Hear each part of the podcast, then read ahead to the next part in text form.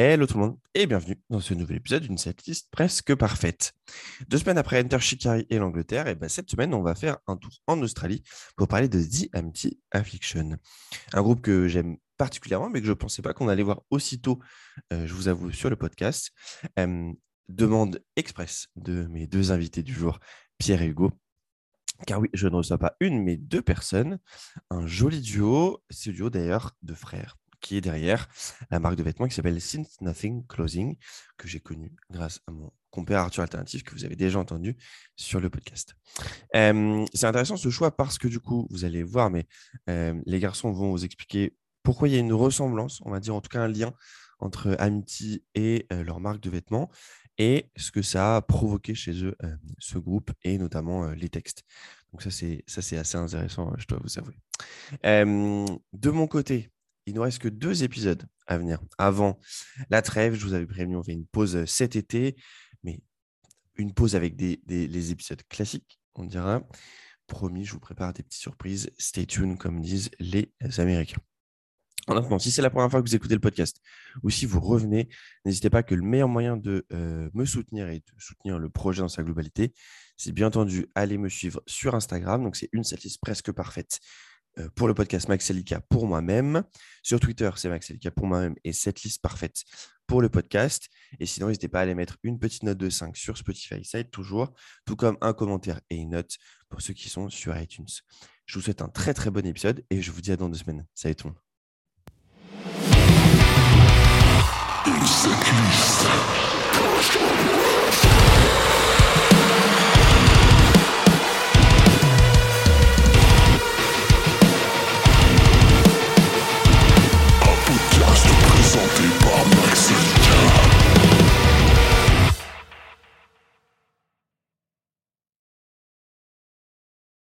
Hello tout le monde et bienvenue dans ce nouvel épisode d'une setlist presque parfaite.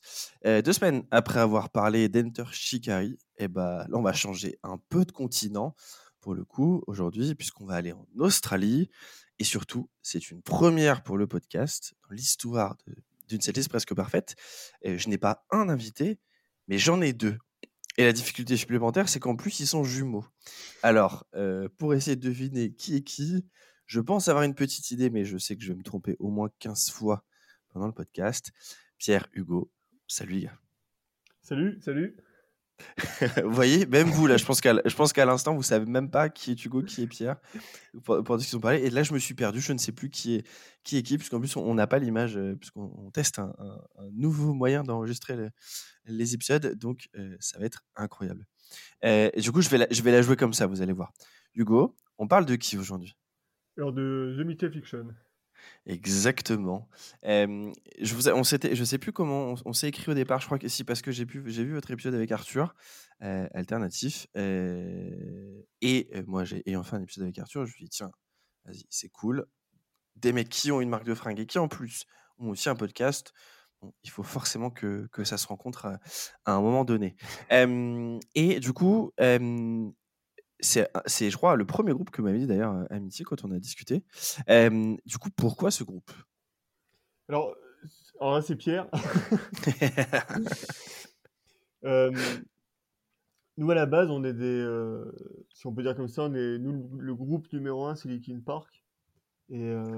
Forcément déjà fait du coup en plus. Ouais. Mais qui était fait tardivement quand même. Et oui, mais tu sais, parce qu'en fait à chaque fois les gens me disent ah mais on t'a forcé en bassiné avec Linkin Park, c'est peut-être parce que t'as jamais voulu le faire. Non, c'est juste que personne a pensé à me le demander en fait. Et en fait quand Chester Bennington est décédé, automatiquement le groupe est un peu mort, enfin on sait pas trop ce que ça va devenir, mais pour l'instant c'est un peu mort quoi. Et du coup on s'est mis à écouter, on écoutait déjà à l'époque, mais on s'est mis encore plus à écouter The Amity Affliction parce que on retrouvait un peu la même énergie en fait que Linkin Park, les thèmes abordés se ressemblent et surtout avec Chester Bennington il y avait tout ce côté-là avec la dépression. La santé mentale que The Amity Affliction, c'est totalement ça quoi. Et c'est pour ça qu'on s'est retrouvé en fait avec ce groupe. Oui, c'est sûr que quand on écoute les paroles d'Amity, bon, c'est jamais très très joyeux pour le coup.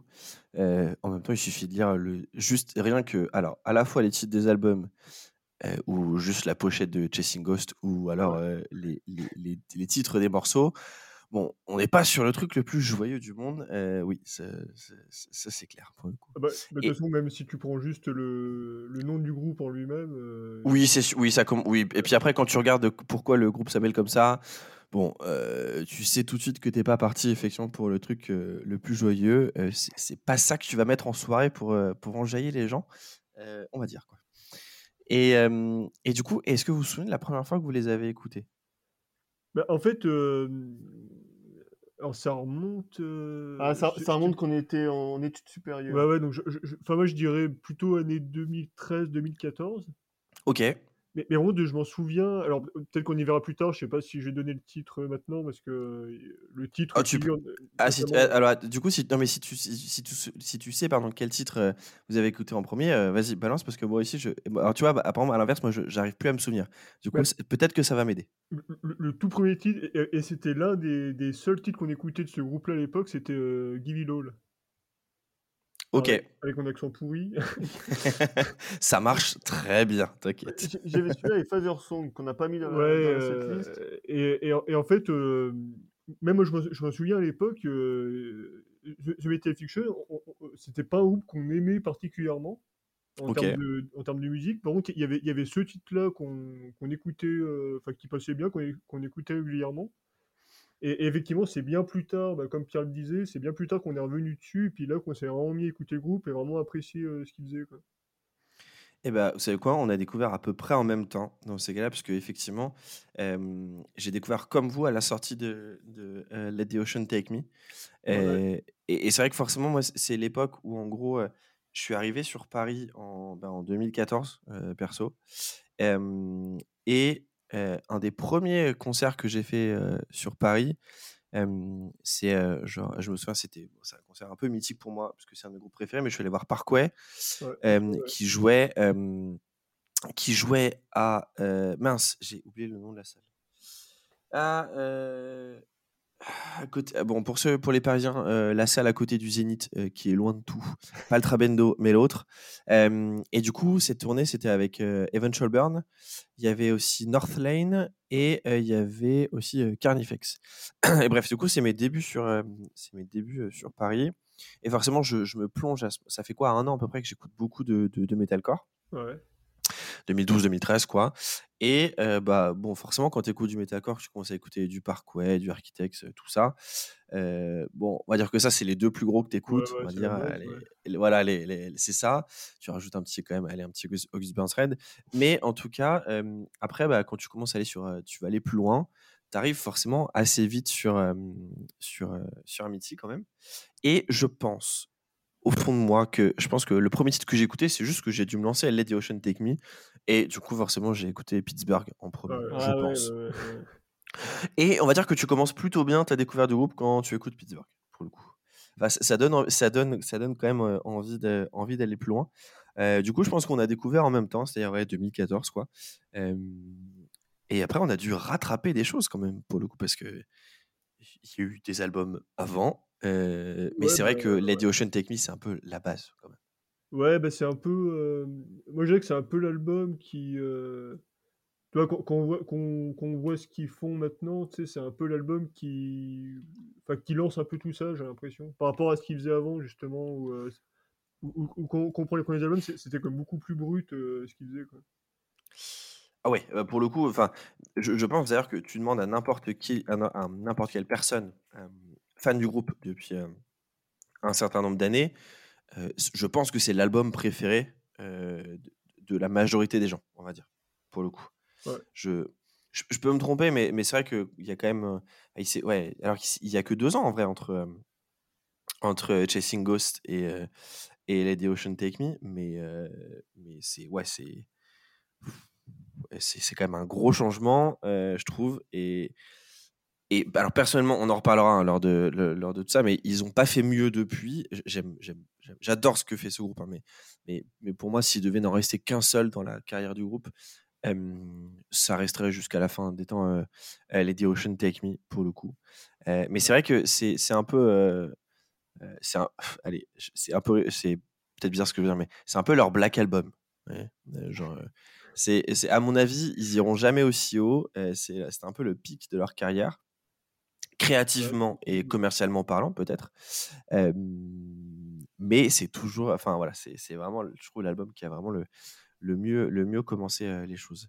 Et du coup, donc, en gros, vous avez principalement écouté du coup Give It All et My Father's Son au départ. Et pourquoi vous êtes vraiment replongé dedans? Du coup, c'est quoi? C'est, vous êtes dit, bah, quand Chester est décédé, il vous fallait un truc comme ça, et du coup, c'est comme ça que vous êtes revenu dessus. Enfin, j'ai du mal à voir un peu le parallèle. Bah, en fait, ouais, nous, enfin, toi, tu sais que nous, Linkin Park, on était vachement accrochés à ce groupe. Et, et de savoir que du coup ça allait un peu mourir et qu'il y avait plus trop de sorties à suivre et tout, nous on avait tenté de retrouver un peu ça avec un autre groupe et c'est qu'en fait ce que véhicule Joel Birch, le frontman de The Amity Affliction, et avec l'accent encore, hein, Joel Birch avec l'accent, mais avec l'accent français c'est encore mieux, je valide. En fait, cette proximité qu'il donne sur les réseaux sociaux ou dans ces chansons-là, c'est très similaire avec Chester Bennington pour nous en tout cas. Et du coup, c'est pour ça qu'on s'est retrouvés avec ce groupe-là. Et le contenu des paroles, nous on y reviendra peut-être tout à l'heure, mais en fait, il y a de nombreuses chansons et puis ça se reflète dans le travail qu'on fait maintenant actuellement. C'est en totale cohérence avec notre vision de la vie, quoi. Et c'est pour ça que ce groupe-là maintenant nous touche comme ça énormément, quoi. Ouais, je peux comprendre pour le coup. C'est vrai que moi, c'est toujours quelque chose qui m'a beaucoup touché avec Amity, c'est cette... à la fois, je trouve qu'on ressent beaucoup la douleur et la détresse de Joel, le frontman, effectivement. Et en même temps, moi qui suis beaucoup, notamment Aren sur les réseaux sociaux, ouais. C'est un peu l'inverse. Ouais, du coup, alors, lui est énormément fan de baseball. Moi, je suis plutôt énormément fan de football américain pour le coup. Mais du coup, il a un peu cette fascination pour les US, lui, à travers le baseball. D'ailleurs, si je me trompe pas, je pense qu'il a totalement déménagé à Baltimore. Hein, si je... à un moment, il était à Toronto. Ouais, il y a un moment, il habitait au Canada. Alors après, je sais pas si du coup il est à Baltimore. J'avais jamais fait gaffe. J'avais pas capté qu'il avait été à un moment donné à Toronto. Mais tu vois, pour moi, il vivait full time à Baltimore maintenant. Ouais, en tout cas, il habite dans la région, quoi. Enfin, oui. Dans le coin, ouais, non, c'est parce que tu le vois tout le temps. Et il est tout le temps à faire déjà aller au match, aller voir les Orioles, si je ne m'abuse. Ouais, c'est ça. Ouais. Et ouais, c'est vrai que c'est assez marrant de le voir, comme ça. Mais ce qui est marrant, c'est que les deux personnalités, tu les retrouves dans les chansons. Joël, lui, c'est très sombre et tu le trouves dans les chansons. Et par contre, lui, à Rennes, où ça va être un peu plus joyeux, tu retrouves ce côté un peu plus optimiste quand même. Dans chaque chanson, c'est jamais totalement sombre. Il y a toujours un espoir, un peu d'optimisme. Tu as toujours une sorte d'ouverture dedans. Ouais. Ouais, je suis d'accord. Un peu une dualité, effectivement, entre les deux, où du coup, tu as le... Et en plus, alors, c'est d'autant plus accentué par le fait que... Le scream de Joel, du coup, la majorité du temps, il scream. Alors même si maintenant, il fait quand même pas mal de chants clairs, mais ouais, c'est vrai, ouais. Voilà. Mais quand il scream, c'est quasiment que lui, à part une ou deux fois sur le dernier EP. J'ai vu que Aren en avait fait un petit peu, mais bref, ouais, à dire que 99% du temps, quand ça scream, c'est Joel, quoi. Ouais. Et c'est vrai que c'est là où on a souvent les moments les plus poignants, on va dire.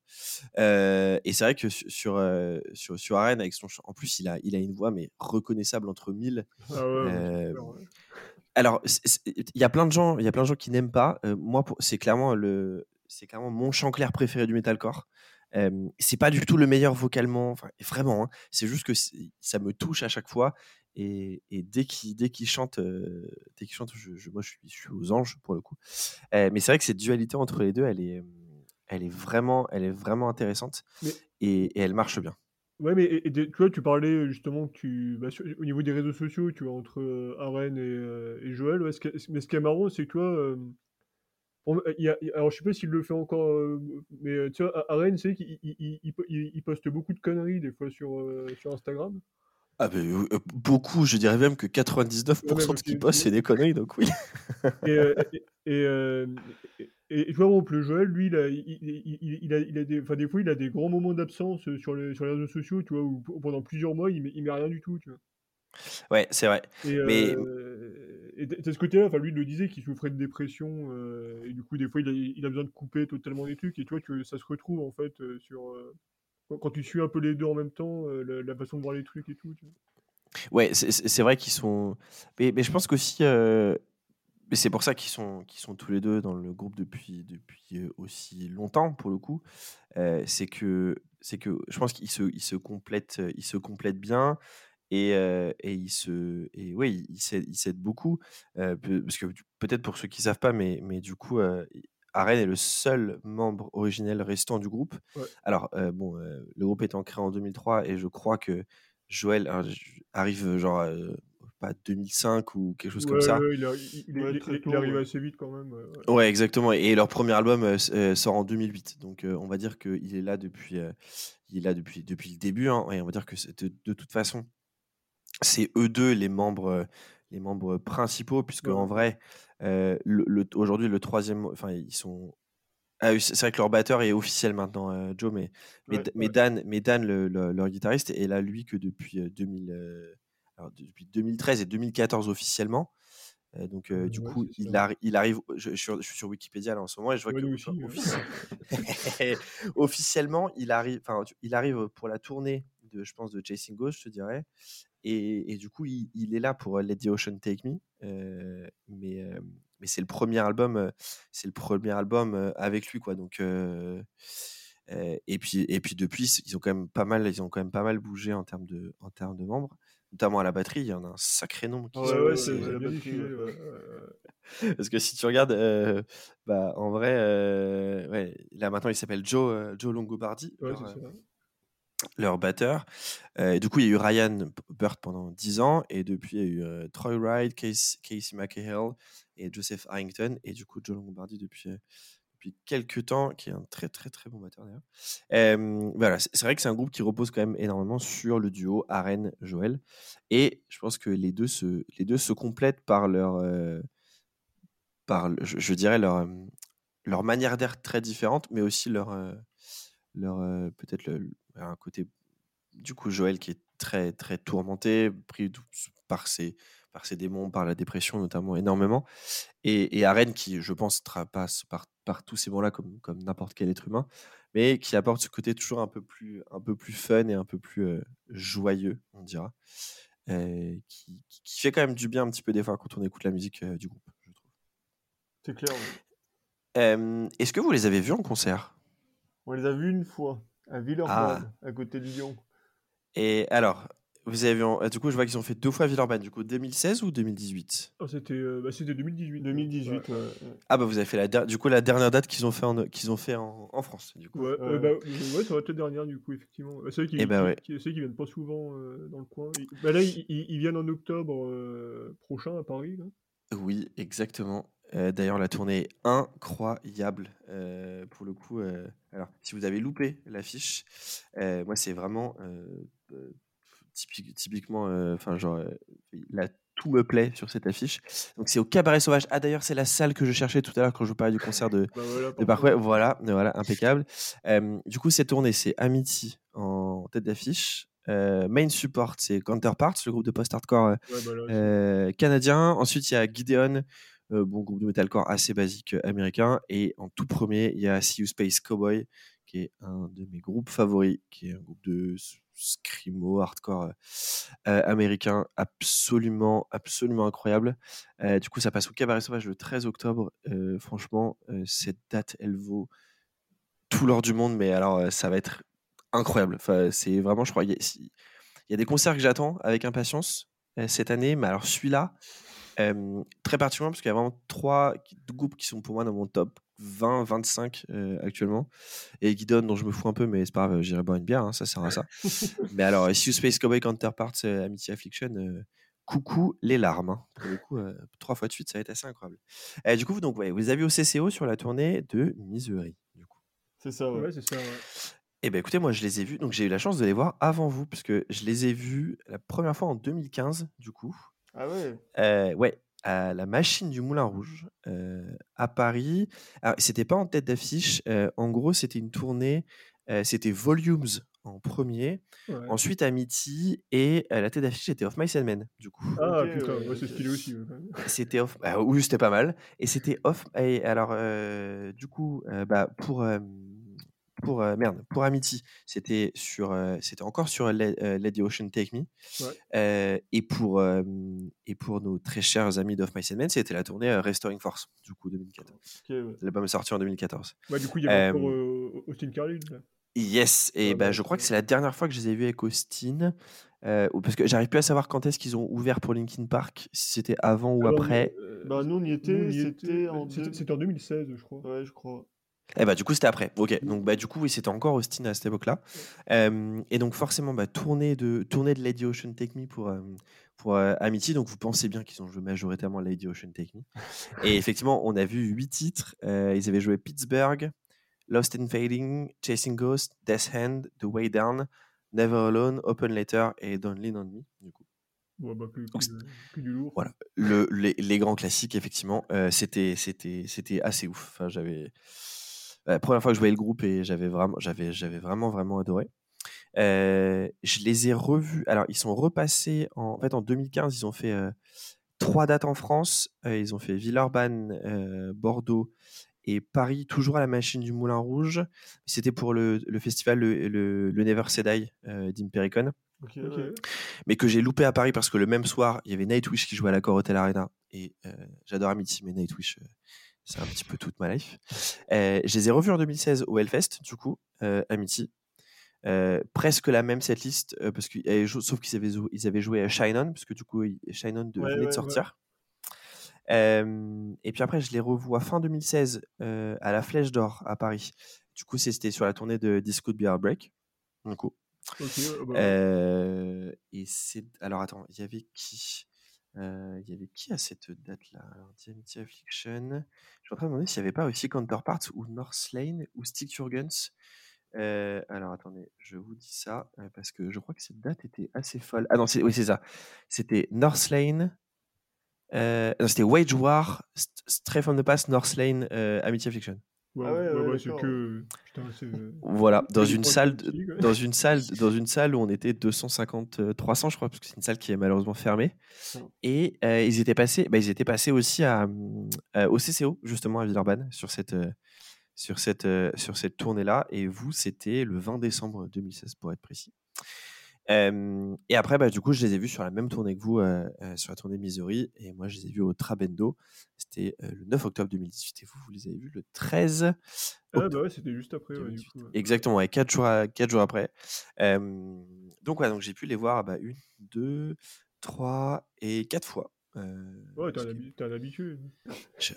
L'avantage de vivre à Paris, hein, pour le coup, quand même. C'est vrai. C'est vrai que nous, en fait, on n'a pas... Même à Lyon, en fait, ça passe rarement, quoi. C'est compliqué, quoi. Alors, par contre, tu sais que le premier concert qu'ils ont fait en France, c'était à Lyon. Ah, voilà. Ça, c'est cool. C'était 2011. Ils avaient joué au Warm Audio, cette magnifique salle du Warm Audio. Une tournée qui s'appelait The Cool Sitch Tour. Alors attends, parce que je suis vraiment... c'était avec qui? Ah, c'était Disnuts, This Is Hell, The Amity Affliction et Louis Knox. Ok. Après, en 2000, ils ont fait sur la même tournée, ils ont joué à Paris sur une péniche qui s'appelle la péniche Alterna, que je ne connais pas du tout. En 2013, ils sont venus à Paris, ils ont joué au Bateau Phare cette fois-ci, et sur une tournée qui s'appelait Brothers in Arms. Ça sent encore Disney, c'est ça pour le coup. Oui, ça sent très très fort. Ça sent très très fort. Oui, ça sent. Attendez, c'est avec. Ah non, waouh, oh la vache, ok. C'était Amity, Chelsea Green, Stick to Your Guns, In Heartbreak. Ok. Ah ouais, voilà.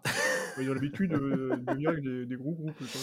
Exactement. Et après, ils ont fait en novembre 2014. Du coup, ils passent à la Boule Noire pour du coup ce qui était, je pense, qui était la tournée en tête d'affiche pour Let the Ocean Take Me pour le coup. Voilà, et bah, du coup, et bon, effectivement, je vous disais, hein, l'avantage d'habiter à Paris, c'est que bon, c'est un peu plus facile pour faire des concerts, même si en vrai, à Lyon, vous avez quand même... en vrai, une tournée, et si elle passe à Paris, l'autre ville, souvent, ça va être Lyon. Hein. Mais après, nous, on n'est pas à Lyon même, c'est ça, c'est la difficulté. Vous êtes où? On est à Annecy. Ah, vous savez quel chanteur d'un groupe lyonnais habite à Annecy? Il y avait Anthony Diliberto de Resolve qui était à Aix-les-Bains. Ah oui, non, c'est Aix, je croyais que c'était Annecy pour Antoine. Ouais, exactement, c'est à lui que je pensais. Effectivement. Mais après, même à Annecy, on a eu des gros groupes. Hein, on a eu Trey from the Path, on a eu 19, Stick to Your Guns. Ah, mais vous avez une salle pas mal, je crois, à Annecy. On a le brise-glace, ouais. Le brise-glace, c'est ça que je vois souvent passer sur des posters, effectivement. Et après, le plus proche pour nous, c'est plutôt Genève, c'est plus direct. Ah, oh, puis ça va. Enfin, en Suisse, il y a quand même souvent, il y a pas mal de. Il y en a quand même pas mal de trucs. C'est le tarif suisse. Oui, c'est sûr que le franc suisse n'est pas la monnaie la plus intéressante pour nous, effectivement. Je suis assez d'accord avec vous. Alors messieurs, on va rentrer dans le vif du sujet. Bon, peut-être pour ceux qui nous écoutent pour la première fois, pour rappel, l'idée du podcast c'est de faire une setlist parfaite. Bon, c'est assez compréhensible quand on regarde le nom du podcast. On s'est mis d'accord sur un chiffre au départ entre nous trois. Du coup on s'est dit on part sur 16 morceaux. Généralement Amity c'est entre 14 et 16 et on s'est dit qu'on allait faire 16 parce que bon, bah, on a envie de se faire plaisir quand même. On a chacun fait notre liste du coup. Et les gars m'ont envoyé leur liste, ça m'a permis moi de compiler. Donc je sais ce que vous avez mis, mais vous savez pas ce que j'ai mis. Non. Et du coup, le premier exercice, c'est à votre avis, sur 16 morceaux, enfin, là, sur ce début de cette liste, on a combien de titres en commun, à votre avis? C'est compliqué parce que je sais qu'on a mis des morceaux qui se retrouvent pas forcément en live de notre côté. Exactement, ouais. Donc je pense possiblement il y a peut-être pas tant que ça en commun. Moi j'ai peut-être une dizaine tout au plus. On est à moins de 10. Tu vois, moins de 10. Moi je dirais 6 quoi. Entre 6 et 10 du coup. Bon bah, on va dire 8. Exactement, on a eu 8 titres en commun sur 16, donc c'est cool parce qu'on a des... Alors on verra, c'est plutôt sur les titres sur lesquels on n'est pas d'accord que ça va être assez marrant, mais on a des choses... On va avoir des belles batailles, du coup ça va être assez cool. Alors maintenant je vais essayer de vous faire deviner, je vais vous donner le nom de l'album et combien de titres on a en commun, et vous allez essayer de deviner. Alors, sur Several Ties, on en a 0. Sur Young Bloods, on a un titre en commun et ça va pas être compliqué parce que vous en avez mis qu'un seul. Et du coup, c'est. Alors c'est le titre, c'est I Hate Heartly. On s'excuse yes. Pour les accents. Hein, c'est exactement, c'est I Hate Heartly, le titre de Young Bloods sur lequel on est d'accord tous les trois. Ça c'est le premier. Ensuite sur Chasing Ghosts, on est d'accord sur un titre. Okay. Ouais, bah, c'est Open Letter du coup. Exactement. Sur sur Let the Ocean Take Me, on a 2 titres en commun. Alors attends, on l'a imprimé, Dans les ennemis, je pense que tu l'as mis. Exactement, j'ai mis dans les ennemis et l'autre. Bah, et c'est Pittsburgh à mon avis. Exactement, tout à fait, classique.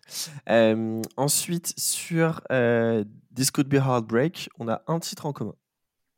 Nightmare? Non, c'est All Fucked Up. Exactement, All Fucked Up. Sur Misery, on a un titre en commun.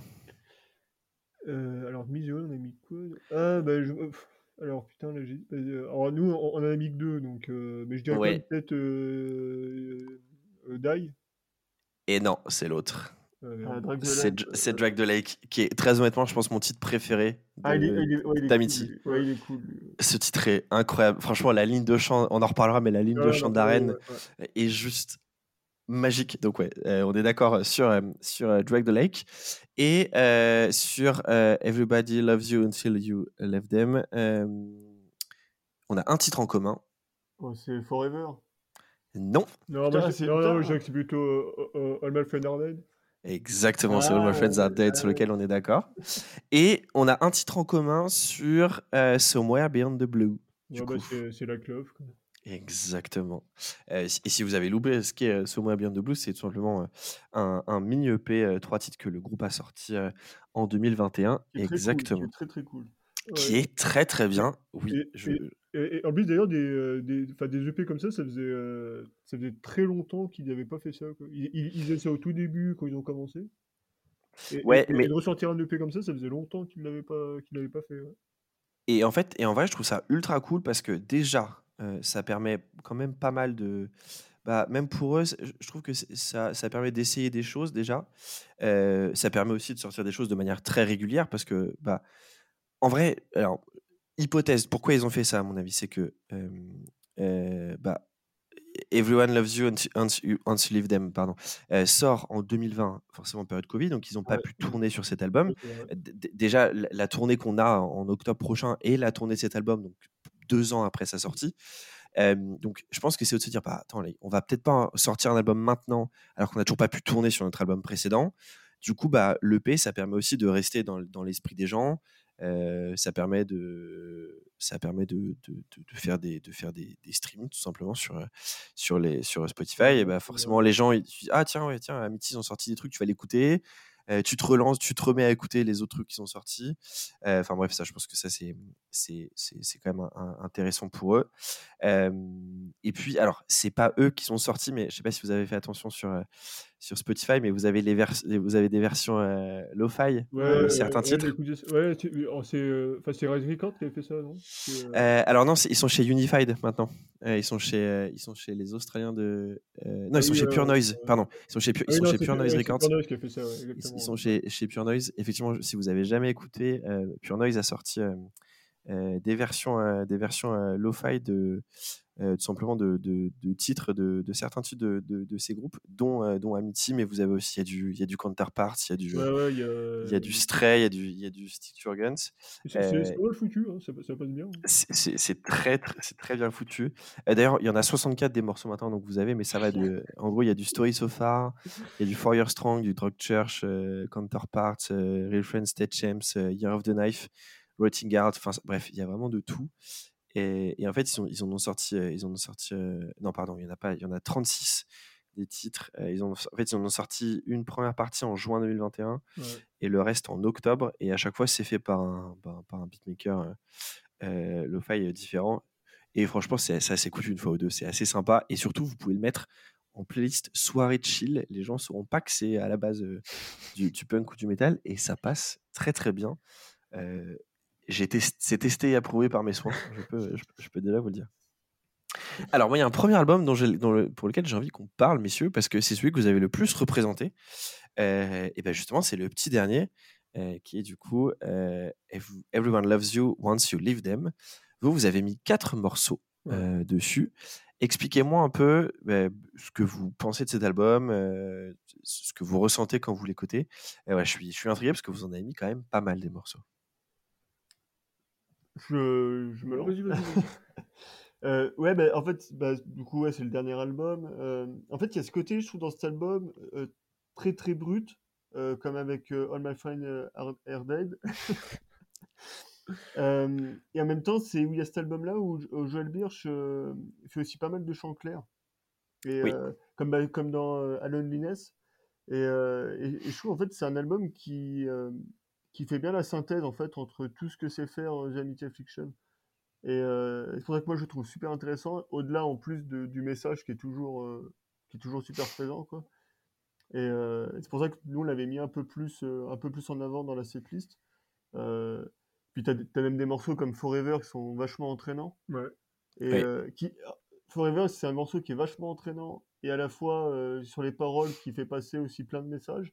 Donc voilà, c'est un peu la raison pourquoi on a mis 4 morceaux de cet album, quoi. Parce qu'effectivement, donc on était d'accord sur tous les 3 sur All My Friends Are Dead. Alors moi, c'est le seul morceau que j'ai mis de la setlist, mais juste parce qu'il faut faire des choix, hein. C'est pas du tout parce que j'aime pas l'album, bien au contraire. Du coup, vous avez rajouté Forever, Loneliness et Catatonia. C'est ça. Moi, j'ai failli rajouter Catatonia justement, Soap Mean Bleach, mais celui qui m'a vraiment fait hésiter, c'est Fever Dream, que j'aime beaucoup. Mais c'est vrai que. Ouais, mais en fait, quand tu dis ça, c'est vrai que t'es dit tout le temps. Parce que, bah ouais, c'est ça. Et c'est exactement. Et du coup, bah, voilà, il faut faire des choix. On est sur un groupe qui a quand même 7 albums, un EP et des singles. Forcément, on est sur un groupe qui a sorti à peu près 80 titres, si j'arrondis, si je fais ça grossièrement. Il faut descendre ça à 16. C'est compliqué. Donc voilà, si j'en ai mis qu'un seul, c'est juste par pur choix, mais du coup peut-être là sur un premier jet, du coup si vous deviez en garder un entre Forever, Catatonia et A Loneliness, vous prendriez lequel pour l'instant? Ah ouais, alors, et puis en plus il va falloir que vous mettiez d'accord tous les deux, ça c'est encore plus génial. Moi je dirais quand même peut-être à la limite garder A Loneliness parce qu'elle est vraiment plus marquée par rapport aux autres chansons, je trouve, dans le... Dans le rythme. Ouais, et tout, je garderai plus Forever. Ouais, mais en fait, Forever, si tu regardes bien, j'ai eu pas mal de critiques là-dessus. C'est un peu, t'as beaucoup qui disaient que c'était la petite sœur de All My Friends Are Dead, en fait. Ouais, c'est vrai. Donc, tu sais, si on garde celle-ci, Forever, tu peux peut-être la passer plus en second plan. Tu vois. C'est vrai. Et ben je vous laisse vous mettre d'accord. Bon, on va garder Loneliness alors. Allez, on garde Loneliness, c'est parti pour l'instant. Ça me va. Bah, du coup, Loneliness est le 9e morceau de notre setlist. Écoutez, on va se les faire dans l'ordre en tout cas, on va commencer par l'ordre. Ouais. Donc Everyone Loves You and Wants to Leave Them, du coup c'est donc 2020, effectivement pendant le... Ouais. Il sort au début du Covid, et puis bah, deux ans avant, 2012, la tournée sur lesquelles on les a vus tous les trois d'ailleurs dans les salles respectives, sort Misery. Ouais. Du coup, vous étiez déjà énormément replongé dans le groupe à l'époque où sort Misery ou pas encore? Si, totalement. Ouais. Et du coup, qu'est-ce que parce que du coup, alors ça m'intéresse votre avis. Est-ce que vous écoutiez, et du coup This Could Be Heartbreak, vous l'avez découvert après sa sortie ou au moment de sa sortie? Non, on l'a découvert après. Ouais, c'est après sa sortie. Ouais. Ok. Du coup, qu'est-ce que vous avez pensé du shift entre les deux? Parce que personnellement, je trouve que je pense que c'est vraiment entre ces deux albums-là qu'il y a le plus gros. Si on enlève bien sûr Several Ties au départ, mais bon, on était sur un groupe d'adolescents, donc c'est pas, c'est sans jugement bien sûr, ouais, mais c'est vrai. Voilà, c'est assez différent. Je trouve que c'est vraiment entre ces deux albums-là qu'ils ont vraiment un petit peu changé de son, on va dire. Comment vous l'avez vécu vous la sortie de Misery? Bah nous, si tu veux, les... alors en fait, quand Misery est sorti, on écoutait déjà le groupe, donc effectivement, on savait ce qu'il faisait avant. Mais c'est que nous, en façon générale, les switches, c'est pas un truc qui nous... quand il y a un changement comme ça, c'est pas un truc forcément qui nous font peur, tu vois. Parce que c'est des trucs que tu retrouves, on citait comme des groupes dans Linkin Park, des choses comme ça. Black Miss Horizon. Ouais, Black Miss Horizon, ou... Et moi justement en fait nous on aime bien voir quand t'as des groupes qui évoluent, qui vont faire quelque chose de nouveau. C'est que là sur Misery t'as peut-être plus une partie, on va dire, je sais pas si c'est vraiment ça, mais peut-être un peu plus électronique en fait qui vient dessus. Ah oui, clairement, ouais. T'as des sons différents, mais du coup mais moi ce que j'aimais aussi, c'est que t'avais des sons, tu ressentais plus la vague australienne. Ouais, c'est ça, et puis c'est pas fou, et quand justement, là on parle d'une setlist pour un live, c'est moi j'aime bien me dire effectivement ce qu'ils font là, tu vois, ça, justement pour un live, ça va compléter tous les trucs qu'ils auront fait avant, tu vois. Et je suis clairement aligné avec vous, donc non mais parce que honnêtement pour c'est un groupe pour lequel j'ai énormément d'affection, Amity. Mais c'est vrai que souvent, c'est un petit peu la blague parmi mes potes, c'est que y a plein de gens qui... Moi, même si leur son a vachement bougé, je reste toujours ultra fan de ce qu'ils font parce qu'ils arrivent à m'emporter à chaque fois. Et cet album, mais à sa sortie, je l'ai écouté mais en boucle. Ah, pareil, c'est... Je me souviens, parce que du coup, j'avais sorti la... je bossais, je suis sur la grosse radio, et du coup, j'avais écrit à l'époque la la chronique de This Could Be Heartbreak, et puis 2 ans après celle de Misery. Et je me souviens avoir reçu l'album pas mal en avance, parce que l'album sort, je regarde là sur Wikipédia, il sort le 24 août. Et je sais que je l'avais reçu début juillet, parce que c'est un album que j'avais écouté à Bâle pendant mes vacances. Et du coup, j'avais commencé à faire un peu ma chronique, comme ça, me mettre des notes un peu sur la plage, sur l'album.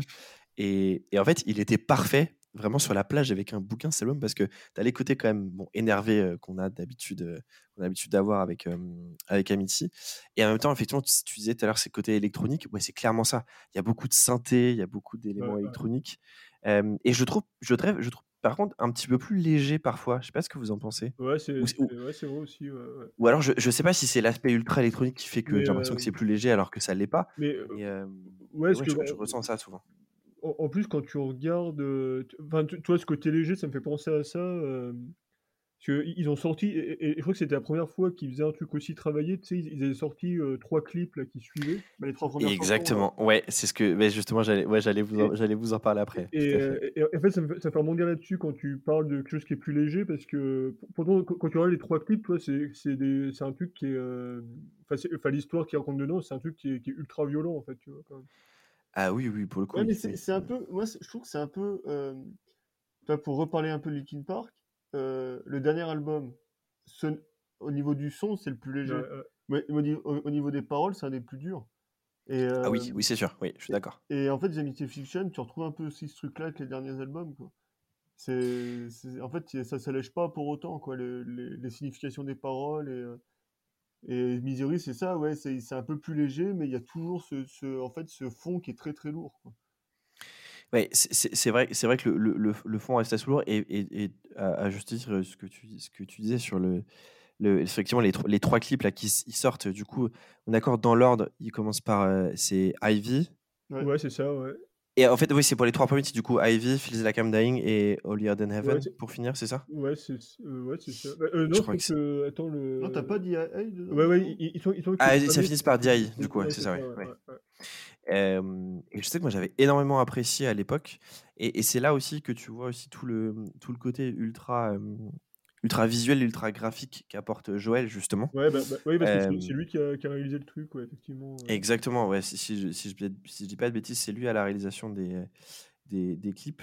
Et pour le coup, je trouve que ça apporte un... Alors non, c'est lui qui a l'écriture, pardon, c'est pas lui qui a l'écriture. C'est lui qui a l'écriture. Mais c'est lui qui fait qui a écrit le clip, quoi. Et moi, j'avais trouvé ça vraiment, vraiment génial à l'époque. Ce côté un petit peu... Voilà, on essaye d'aller un peu plus loin que juste faire un clip où on a de l'eau qui nous tombe dessus, comme à l'époque de Let the Ocean Take Me. Ou juste on joue dans un champ ou un hangar, quoi. Et du coup, je trouve que ça apportait pas mal. Et c'est vrai que moi, j'avais vraiment apprécié à ce moment-là. Et donc, du coup, on était d'accord tous les 3 sur Drag the Lake. Donc, excusez-moi, c'est mon titre préféré, je pense, ever d'Amity. Du coup, vous, en plus, vous avez mis D.I. De votre côté. Moi, j'avais mis Black Cloud, parce que j'adore ce titre. Mais c'est pareil, je m'étais mis Ivy, je m'étais mis Feels Like I'm Dying, je m'étais mis le titre éponyme Misery.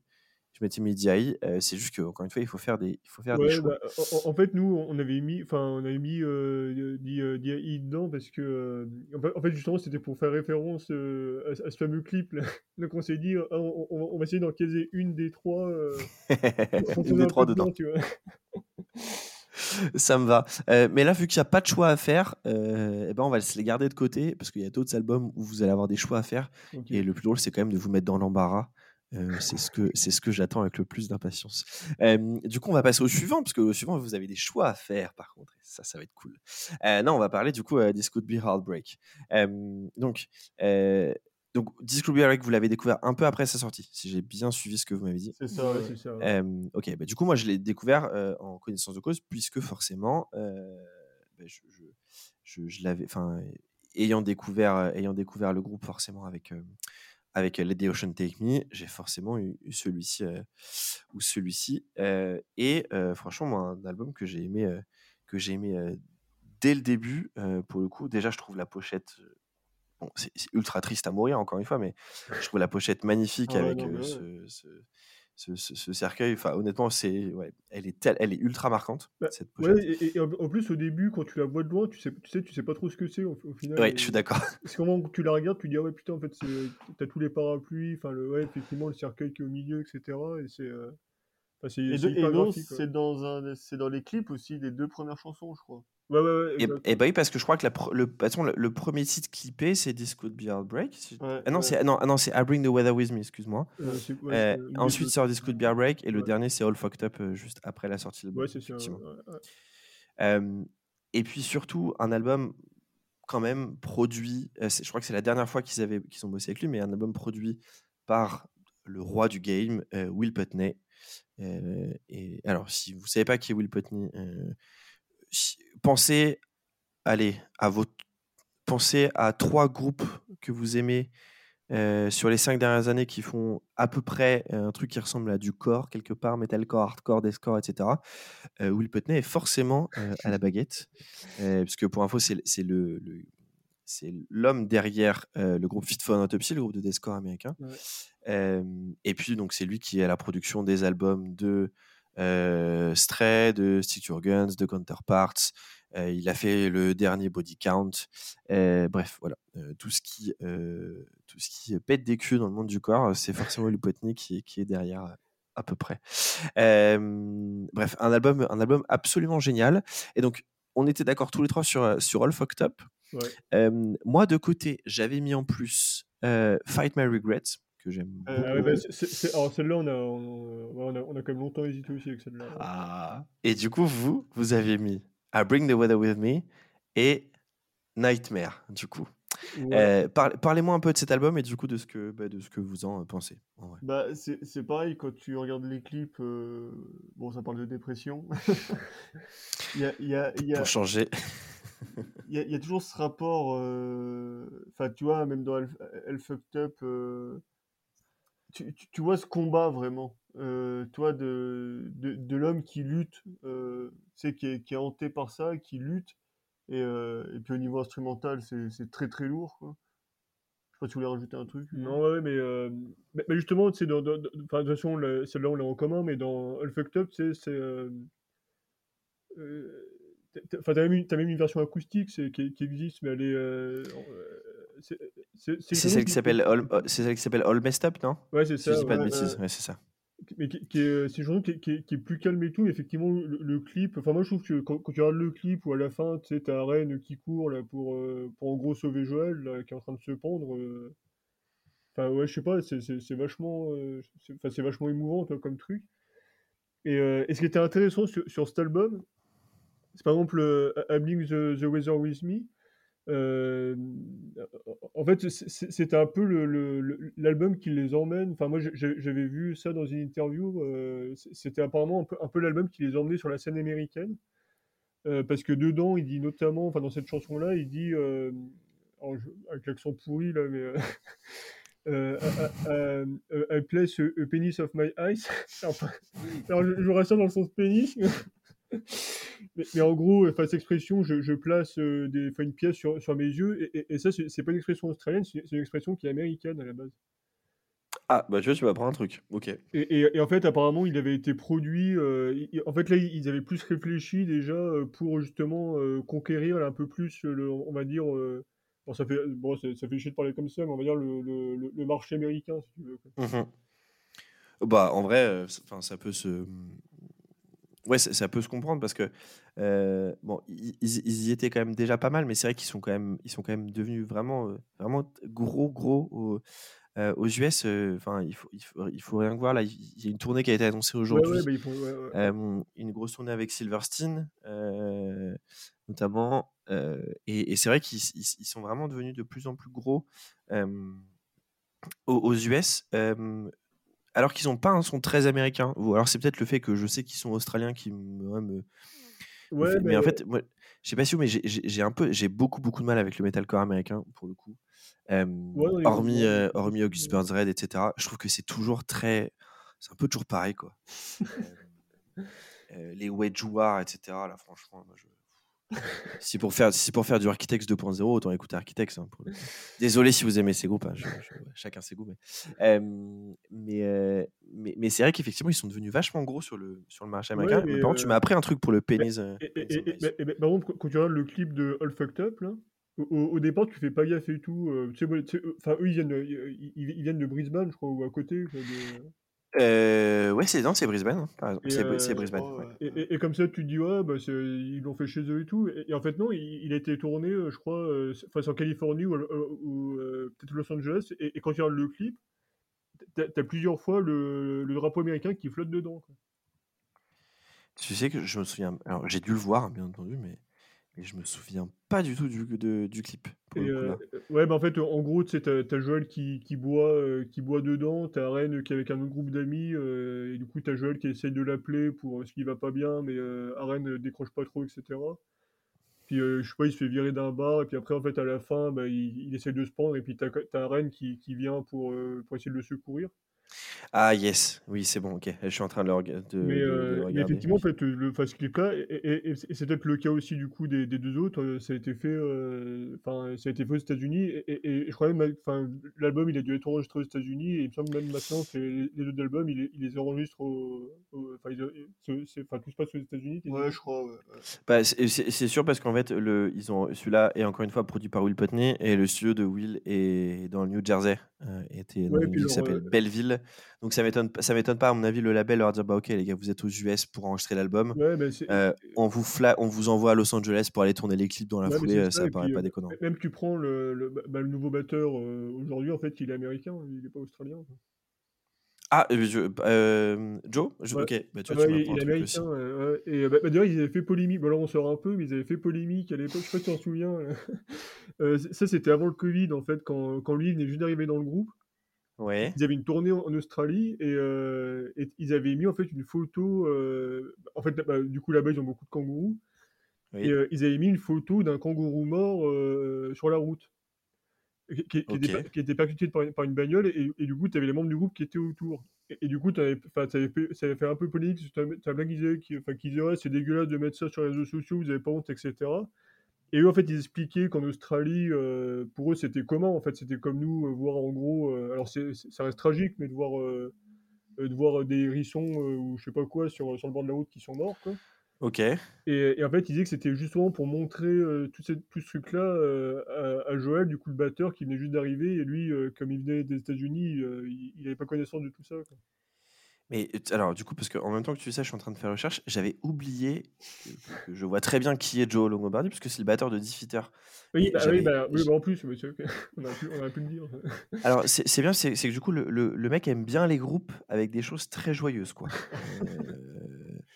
Il aime bien la musique, voilà, joyeuse, Il aime bien les trucs prenants, le garçon. Et oui, du coup, Diffiter, qui est un groupe de Melodic Hardcore, qui vient de Boston, si je ne m'abuse. Du coup. Oui. Ok, mais j'avais zappé que c'était lui. Du coup, effectivement, oui, il est bien américain, Joe, pour le coup. Ça, oui, ça, c'est sûr que tu ne peux pas te tromper sur la provenance du monsieur. Ah, le nom pourrait faire italien, en fait. Ouais, oui, j'avoue. Ouais, mais en même temps, je pense que ça sent les descendants qui sont arrivés à New York et qui après sont partis à Boston. Oui, ça m'étonnerait pas que sur les arrière-grands-parents, il y ait du sang d'Italien. Je suis assez d'accord pour le coup. Alors, on garde quoi, les gars, entre Nightmare et I Bring the Weather With Me? Ah, pour moi, Nightmare. Parce qu'elle traite de choses que nous, on traite au quotidien. Donc émotionnellement, moi, je me sens plus proche de Nightmare.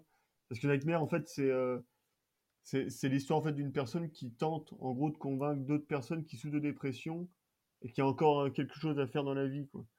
Et nous, c'est ce qu'on fait avec notre projet, la marque. Peut-être qu'on y reviendra tout à l'heure. Donc émotionnellement, moi, je dirais plus Nightmare, quoi. Ouais, est-ce que t'es ok? Ouais. C'est que I Bring the Weather With Me, elle est quand même emblématique. Et c'est vrai qu'en live, elle pète quand même. Notamment sur YouTube. Là, vous pouvez retrouver ça sur YouTube. Ouais. mais c'est vrai que Nightmare, ouais, en live, ça aurait été stylé aussi. Donc je suis chaud pour la mettre. Ouais. Ok, bah écoute, Nightmare et la chanson 10, je suis aligné avec vous. Alors maintenant, on va aller parler de Let the Ocean Take Me. Et du coup, vu que vous en avez mis qu'un seul, bah, c'est pas du jeu. Moi, j'en ai mis deux. Du coup, ce qu'on va faire après, c'est que vous allez choisir un titre parmi les deux que moi, j'ai mis dans ma liste pour cet album, pour le coup, vous allez voir. Faire un choix parmi les titres à moi, ça va être plus drôle. Non, parlons un petit peu de Let the Ocean Take Me, du coup. Tout à l'heure, je vous disais que bon, c'était pour moi, en tout cas, le pic créatif. Alors, créatif est peut-être pas le bon terme. On va dire qu'en termes d'écriture et de musique propre, hein, je ne parle pas des paroles, c'est pour moi ce qu'ils ont fait de mieux, c'est ce qu'il y a de plus catchy. Franchement, il n'y a rien à acheter sur cet album. C'est incroyable de bout en bout. Mais pourtant, ce n'est pas celui que vous avez le plus représenté. Du coup. C'est vrai. Ouais. Bah parce que c'est toujours la question des choix à faire. C'est toujours compliqué. Ça marche, t'as vu, ça marche bien de dire non, mais il faut faire des choix, c'est pour ça que c'est compliqué. et c'est ce qui est compliqué, c'est que dans cet album-là, bah, c'est ce que tu disais, il y a quand même beaucoup de.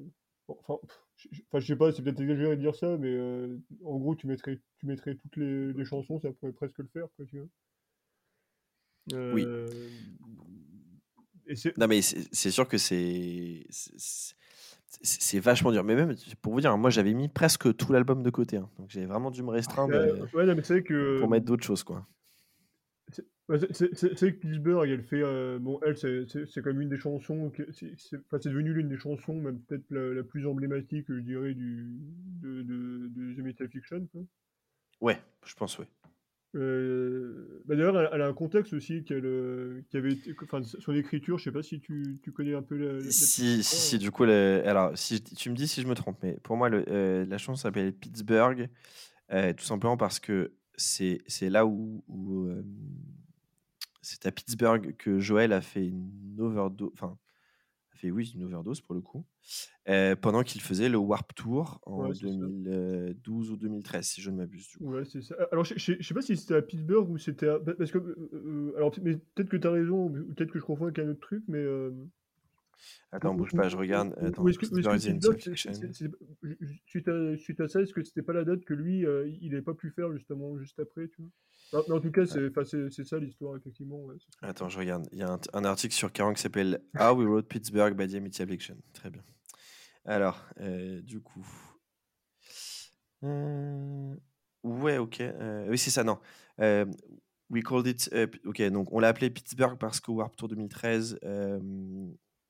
Joël a fait une attaque parce qu'il avait trop bu et qu'il faisait trop chaud. Et du coup, donc c'est ça. Donc ça a été, ils l'ont juste parce que effectivement, ça lui rappelle ce moment-là pour le coup. Ouais, et du coup, ça fait partie de ces nombreux clips dans cet album où ils finissent avec de l'eau. C'est vrai. Ah, mais c'est vrai. Franchement, alors j'ai pas fait le décompte, mais je suis sûr que le mot Water est prononcé au moins 25 fois dans cet album. C'est un truc de ouf. C'est le nom de l'album aussi, tu vois. aussi, j'avoue le mot. Mais franchement, ouais, genre les Underwater, etc. Il y en a un sacré nombre dans cet album. Mais d'ailleurs, c'est intéressant là qu'on parle de ce thème de l'eau. Alors, tu vois, je crois que c'est pas que propre à cet album-là, mais quand tu reprends un peu. Quand tu regardes un peu les paroles de ce qu'ils ont fait, même avant cet album-là et un peu après, ils parlent souvent, tu vois, ils font souvent des sortes de métaphores avec justement l'océan, les navires, les bateaux, ce genre de choses, tu vois. Ouais, non mais sur Misery, on parlait de Drag the Lake. Ouais. Voilà, ça tourne autour de la flotte pour le coup. All I Do Is Sink, Baltimore Rain. Et là je vous le fais basiquement avec juste les titres des chansons, quoi. Mais oui, souvent ça comment dire, ça tourne autour de l'eau, pour le coup, et bah forcément c'est un peu leur je dirais pas leur passion, mais pour le coup ça s'entend assez souvent, quoi. Ouais, c'est un truc qui est... Alors, peut-être parce que, je sais pas... le côté australien aussi. Ouais, non, peut-être aussi. Non, mais c'est... ouais, c'est ça. Non, mais c'est vrai que les métaphores autour de l'eau sont... Bah, c'est souvent quand même... Ça permet d'imager beaucoup les choses, donc... Ouais, c'est vrai aussi, ouais. Ouais, et puis eux, déjà, je sais pas si ça joue, mais tu vois, ils sont aussi beaucoup au niveau terme de tattoo dans le old school. Le old school, historiquement, c'est aussi les marins. Donc il y a cet esprit de. Là, même de partir, tu vois, partir en mer, partir et de. Et je pense que tu vois, ça, c'est très lié aussi avec ce qu'il raconte, quoi. Bah, je pense que ça se rapproche, quoi. Non, je suis d'accord pour le coup. T'as cette idée que l'océan t'emporte et tu sais, c'est un peu hors du temps, quoi. Ouais, non, je suis d'accord. Je pense que ça joue beaucoup dans la. Ouais, c'est vrai que bon, ça s'image beaucoup. Effectivement, ils ont beaucoup de tatouages. Effectivement, ils ont pratiquement que des trucs old school, j'ai l'impression. Enfin, en tout cas, de ce que je vois. Ouais, beaucoup. Donc effectivement, je suis d'accord que ouais, ça joue pour le coup. Mais voilà, album dingue. Let the Ocean Take Me, ouais, c'est clair, ouais. Peak Metalcore 2014. Vous pouvez pas faire beaucoup mieux à cette époque-là. Alors, du coup, pour refaire le choix, les gars, il va falloir choisir entre Death Hand et My Father's Son. Du coup, vous en preniez un des deux qui est dans ma liste. Ah bah moi je dirais plus. Alors moi je dirais My Father's Son parce que c'est une des premières que j'ai écoutées d'eux. Je me suis douté quand tout à l'heure vous m'avez dit que c'était, ça faisait partie des premiers. C'est compliqué parce que c'est vrai que quand fallait faire cette liste, c'est vrai que ces deux-là sont revenus aussi, tu vois. Mais c'est ce qu'on disait. Enfin, dans cet album-là, tu pourrais quasiment mettre, je sais pas combien de chansons dedans, tu sais. Ah oui, clairement. Ouais. Mais je suis d'accord avec toi. Ouais, My Father's Son aussi, elle irait bien aussi. Ouais, je suis d'accord. Ouais. Donc on met My Father's Son et vous inquiétez pas. À la fin, on devra choisir, avoir des titres qu'on mettra obligatoirement. Enfin, du coup, chacun forcera l'autre.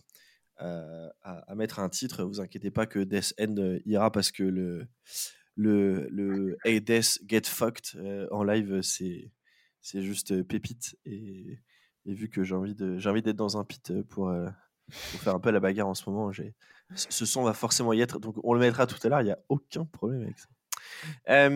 Alors là pour la suite, j'ai envie qu'on va se les faire ensemble parce qu'en vrai on n'a pas beaucoup de fin. En gros on a chacun mis des titres mais pas non plus énorme. Du coup, alors si, je veux bien votre avis. Personnellement, je préfère Young Bloods à Chasing Ghosts. Est-ce que vous êtes du même avis ou pas ? En fait, alors nous on a un truc qui, je pense, va nous faire trancher un peu le truc, c'est que on est des fans absolus de Open Letter. Forcément. Et c'est vrai que peut-être que notre cœur balancerait peut-être plus comme sur Chasing Ghosts. Hein. Je peux comprendre pour le coup. Effectivement, non mais oui, Open Letter est juste un titre dingue. On y reviendra tout à l'heure, mais Open Letter, c'est vraiment pour nous la chanson ultime de The Amity Affliction. De toute façon, c'est pour ça qu'on était d'accord. On était d'accord tous les trois et qu'on l'a mise dès le départ. Effectivement, Open Letter, c'est pour moi la chanson obligatoire d'un concert d'Amity.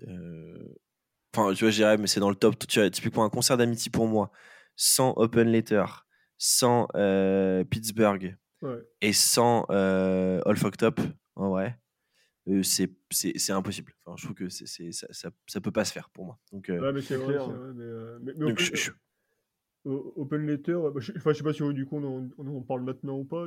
Allons-y, vas-y. Je sens que ça vous tient à cœur, donc avec grand plaisir qu'on parle d'Open Letter. Quand tu prends les paroles de la chanson, en fait nous, si tu veux, on y reviendra à la fin, mais avec notre marque de fringues, en fait on parle beaucoup de, un peu la base, c'est un peu tout l'absurde de Camus, si tu veux, qui lui dit en fait que la vie n'a pas de sens, etc. Et quand tu prends Open Letter, t'as l'impression que c'est une traduction en fait de tout ce truc-là, quoi. Et justement en fait dedans, tu sens qu'il dit très clairement qu'il faut pas se suicider, tu vois, qu'il faut pas non plus tomber forcément dans la religion et que tu peux trouver autre chose en t'épanouissant toi-même. Enfin, il y a une portée. Pour faire expliquer un peu plus en détail quand. On dérive un peu sur la philosophie. Hein. Ça me va, j'aime bien, j'adore les parenthèses. C'est pour ça que je vous disais au départ que c'est impossible de savoir combien de temps va durer un épisode en amont, parce que tu vois, il y a des discussions autour des chansons qui nous amènent sur d'autres rives. Donc allons-y, je prends. En fait, quand Camus parle d'absurde, donc lui, l'absurde pour lui, c'est la rencontre entre le questionnement de l'être humain sur le sens de sa vie et la non-réponse du monde. Et c'est ces deux dualités qui créent l'absurde. Et il dit que pour lui, donc il y a plusieurs solutions. Il y a soit le suicide physique, qui réfute, parce qu'il dit que ce serait futile. Le suicide philosophique qui serait se réfugier dans la religion, qui refute aussi parce qu'il dit que lui, c'est se cacher la réalité du monde. Et il dit sinon, il y a la révolte. Et pour lui, la révolte, c'est de se tenir face à l'absurde en tant qu'être humain et de vivre, en fait, mais sans but précis, vivre pour justement glorifier un peu cette vie, même sans sens. Et quand tu reprends, c'est vrai, des paroles d'Open Letter, lui, il dit clairement que, bah, en gros, il n'y a pas besoin de se réfugier dans la religion pour trouver une raison de vivre, en fait, et justement, il réfute aussi le suicide, quoi. Et c'est vrai qu'il y a tout ça qui fait beaucoup référence à l'absurde de Camus dans cette chanson-là. Ouais, c'est vrai que tu parles de dire qu'on n'a pas besoin de se réfugier, notamment dans la religion. C'est effectivement, ça se lit assez vite. Il y a sur le premier couplet, il dit « No need to look skyward for you to find hope, no need for redemption to be saved from the rope ». Bon, effectivement, le No Need to Look Skyward, c'est clairement en tout cas, le terme n'est pas bon, mais c'est un peu un direct ou un coup donné à la religion. Je pense pas qu'il soit croyant dans le groupe. Bah, après, je peux me tromper. Tu vois, il y a une partie, alors on a les paroles traduites en français, il dit un peu plus loin, il dit clairement « Je ne cherche pas le ciel pour une raison de vivre ». Oui. Oui, because I found beauty right here and found the passion to give. Oui, effectivement. Et c'est vrai que c'est une chanson qui est bah, je pense que typiquement juste après avoir écouté Let the Ocean Take Me à l'époque, j'avais dû écouter Open Letter parce que forcément, je pense que sur YouTube à l'époque, si tu mettais Amity, c'est clairement le premier truc qui remontait, quoi. Et cette chanson, elle est imparable. Alors au-delà du côté des paroles, mais juste musicalement, c'est juste un. Ah ouais, c'est un sans faute. C'est un sans faute pour quelqu'un qui a envie d'écouter du metalcore avec à la fois du chant clair, à la fois du cri. Bah, ouais, je sais pas, Open Letter, c'est la base. Mais même dans le chant de Aren, tu vois, quand lui il chante ses parties, tu ressens en fait derrière aussi tout ce côté comme positif qu'il y a et tout. Tu vois, c'est ce qu'on disait au tout début, tu vois, de The Amity Affliction ou. Bah, tu as toujours cette dualité entre Joel qui est plus sombre et lui qui est plus positif. Et dans cette chanson-là, tu le retrouves complètement en plus. Bah, tu sens quand Aren chante justement cet entrain à la vie. Ouais. Et dire non, c'est bon, on se laisse pas abattre. Et, même malgré la dépression, le non-sens du monde, on y va, quoi. Et on essaie de faire des choses, quoi. Alors, parce que c'est sur YouTube, alors je sais pas si c'est le clip ou si c'est une version live là, mais c'est peut-être le clip là où on les voit sur scène en gros, quoi. Je crois que c'est le clip. Ouais. Ah non, c'est peut-être une version live. Ça. Moi, je sais plus. Et c'est qu'en live cette chanson là, quand ils sont à la fin et qu'ils disent One More Time en gros là, enfin encore une fois, quoi. Ils le disent tout le temps avec une énergie, mais en fait t'as envie d'exploser avec eux, quoi. Ouais, je suis assez d'accord. Mais je crois qu'une des premières que j'ai vues, c'est... J'avais pas vu le clip, mais justement, j'ai vu cette version live à Melbourne, là, qui est sur la chaîne de Roadrunner. Ouais, ça, du coup... Non, c'est pas le clip, c'est vraiment... Ouais, c'est cette version-là. Ouais, c'est la version à Melbourne, ouais, elle est extraordinaire. Celle-là. Exactement. Et cette version, elle est top. Et celle-là, ouais, et c'est vrai que même ça, tu sens un peu peut-être le côté content, tu vois, tu sens qu'ils sont dans un bon moment, par exemple, genre, je sais pas, le concert doit bien se passer, ou c'est une bonne tournée, et même ça se sent, je trouve, sur le visage de Joel, parce que je trouve qu'il est quand même assez expressif, que du coup, bah, c'est une chanson qui est pas facile, mais il est quand même dans un bon mood, il est et ça se partage bien au public, et c'est vrai que ça m'avait marqué, tu vois, le fait que que t'en reparles, ça m'a ramené des souvenirs, effectivement. Ouais, parce que tu vois, t'as même Aren, alors je sais pas s'il le fait tout le temps sur cette chanson-là, mais tu vois, à la fin, pour ceux qui savent pas trop, en fait, Aren, il chante et puis il fait la basse aussi en même temps.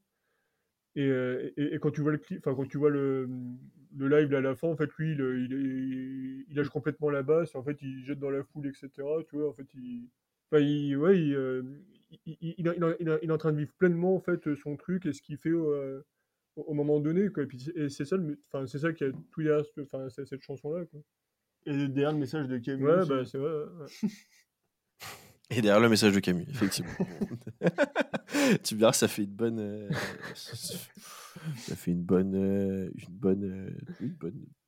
bonne transition, on dira peut-être. Alors moi sur cet album, du coup, en plus, parce que du coup vous, c'est le seul que vous avez mis pour l'instant. Moi j'avais acheté un titre que j'aime beaucoup, qui est Life Underground, du coup. Ah oui, ouais, mais c'est pas pareil, on avait hésité avec celui-là. Voilà, forcément. Donc ça, c'est pour Chasing Ghosts. Pour Young Bloods, du coup, on était tous les trois d'accord sur I Hate Hartley. Moi, j'avais mis aussi le titre éponyme Young Bloods. Ouais, pareil aussi. On y a fortement aussi pensé. Voilà, il faut faire des choix. C'est compliqué. Et sur Several Ties, moi, j'ai rien mis, mais vous aviez mis Poison Pen Letters. Ouais, alors en fait là il y a une raison qui est assez simple, c'est que alors là c'était peut-être plus moi qui l'avais choisi, ouais. Mais alors je sais pas pourquoi, mais j'adore en fait les premières notes de cette chanson là. En fait alors, je sais même pas comment expliquer ce que c'est comme son là, mais ça fait des petits bips là au début là. Ah ouais, alors je l'ai pas là, je l'ai pas en tête. Du coup j'arrive pas à me la remettre, mais je vois ce que tu veux dire, mais j'arrive pas à me remettre précisément, tu vois, dans mon esprit. Ça fait des sortes de bips au début, puis après ça part un peu sur au niveau de la guitare, ce genre de truc là. Et je sais pas, moi, ce son-là, il m'a toujours, j'ai toujours kiffé quoi, sur ce truc-là. Et je me dis bon allez, autant se lâcher pour ce soir, je la fous dedans, quoi. Écoute, t'as bien fait, on va pas la mettre maintenant, mais peut-être qu'elle pourra faire son retour tout à l'heure.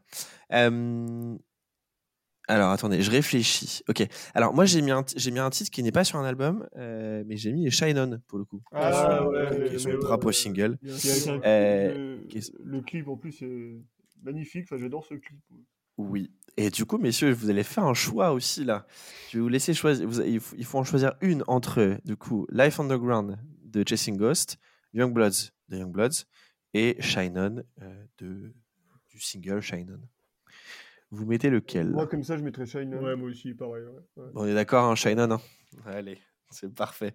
Vous me facilitez un petit peu la vie, parce que sinon, j'aurais dû tout à l'heure décider entre Death End et Shine On. Je ne sais pas comment j'aurais vécu la chose. Donc, merci de m'aider. Et du coup, bah, on retournera un peu après, parce qu'il nous reste des choix, mais peut-être faire un petit tour sur, du coup, on en a brièvement parlé, mais de cette EP Somewhere Beyond the Blue, ouais. Du coup. Alors, on a tous les trois mis Like Love. Moi, j'ai aussi rajouté Death Is All Around, parce que c'est juste que j'ai adoré cette EP, je l'ai écouté. Ouais, bah, et en vrai, si je me serais écouté, j'aurais aussi mis Give Up the Ghost, hein, pour le coup, mais... Ouais, bah en fait, il faut faire des choix. Voilà. Non, du coup, qu'est-ce que vous, comment vous l'avez appréhendé? Est-ce que vous y attendiez? Est-ce qu'il sort quelque chose aussi rapidement? Non, mais alors en fait, tu vois, on en parlait un peu tout à l'heure là justement de cette EP, et je me demande en fait s'ils l'ont pas sorti aussi. Parce qu'en tout cas, Like Love, en fait, c'est une histoire perso de Aren qu'il a vécu en fait, peu de temps avant apparemment, c'est ce qu'il avait lu. Et en fait, il raconte le suicide d'un de ses amis dedans. Alors, est-ce que... et ils l'ont dédicacé aussi... tu sais, pour Sean Kennedy, ouais, le bassiste de Disnuts. Ouais. Et en fait, alors par contre, je sais pas si dans la chanson, il parle vraiment de lui, ou c'est un autre ami à lui qui est dedans. Mais par contre, j'avais lu, tu vois, dans la chanson, à la fin, tu vois, dans le clip, et le clip qui est magnifique aussi d'ailleurs, tu sais, t'as le mec qui va se suicider, qui écrit à sa nana, I'll be in space, là. En gros, je vais dans l'espace, quoi.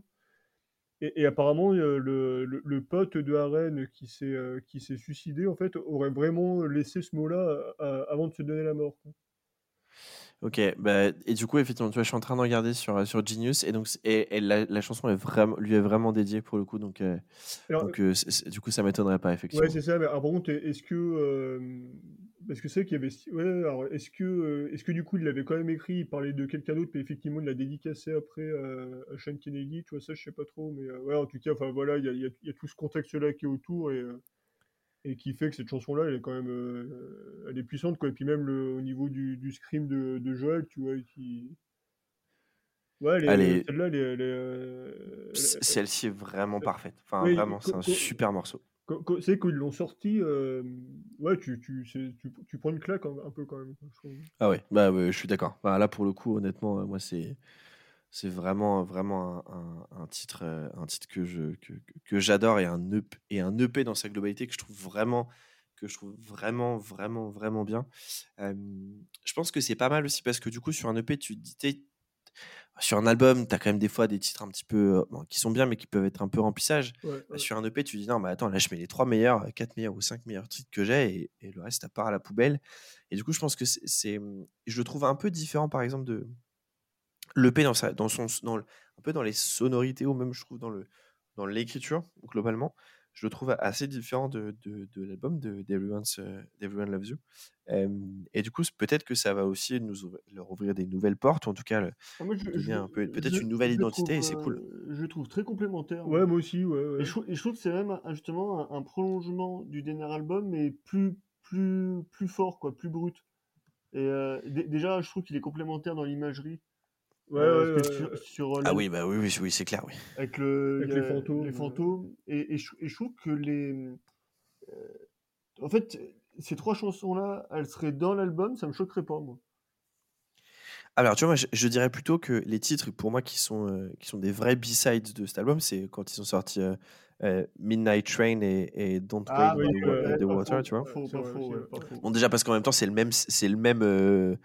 même fantôme, mais cette fois-ci dans un train. Donc, bon, voilà. Ouais, puis ils ont que ces 2 chansons-là, ils les avaient écrites en fait aussi pour l'album, et finalement, qui n'avaient pas été retenues à la fin, je crois. Oui, parce que pas non plus les titres les plus mémorables on peut se l'avouer.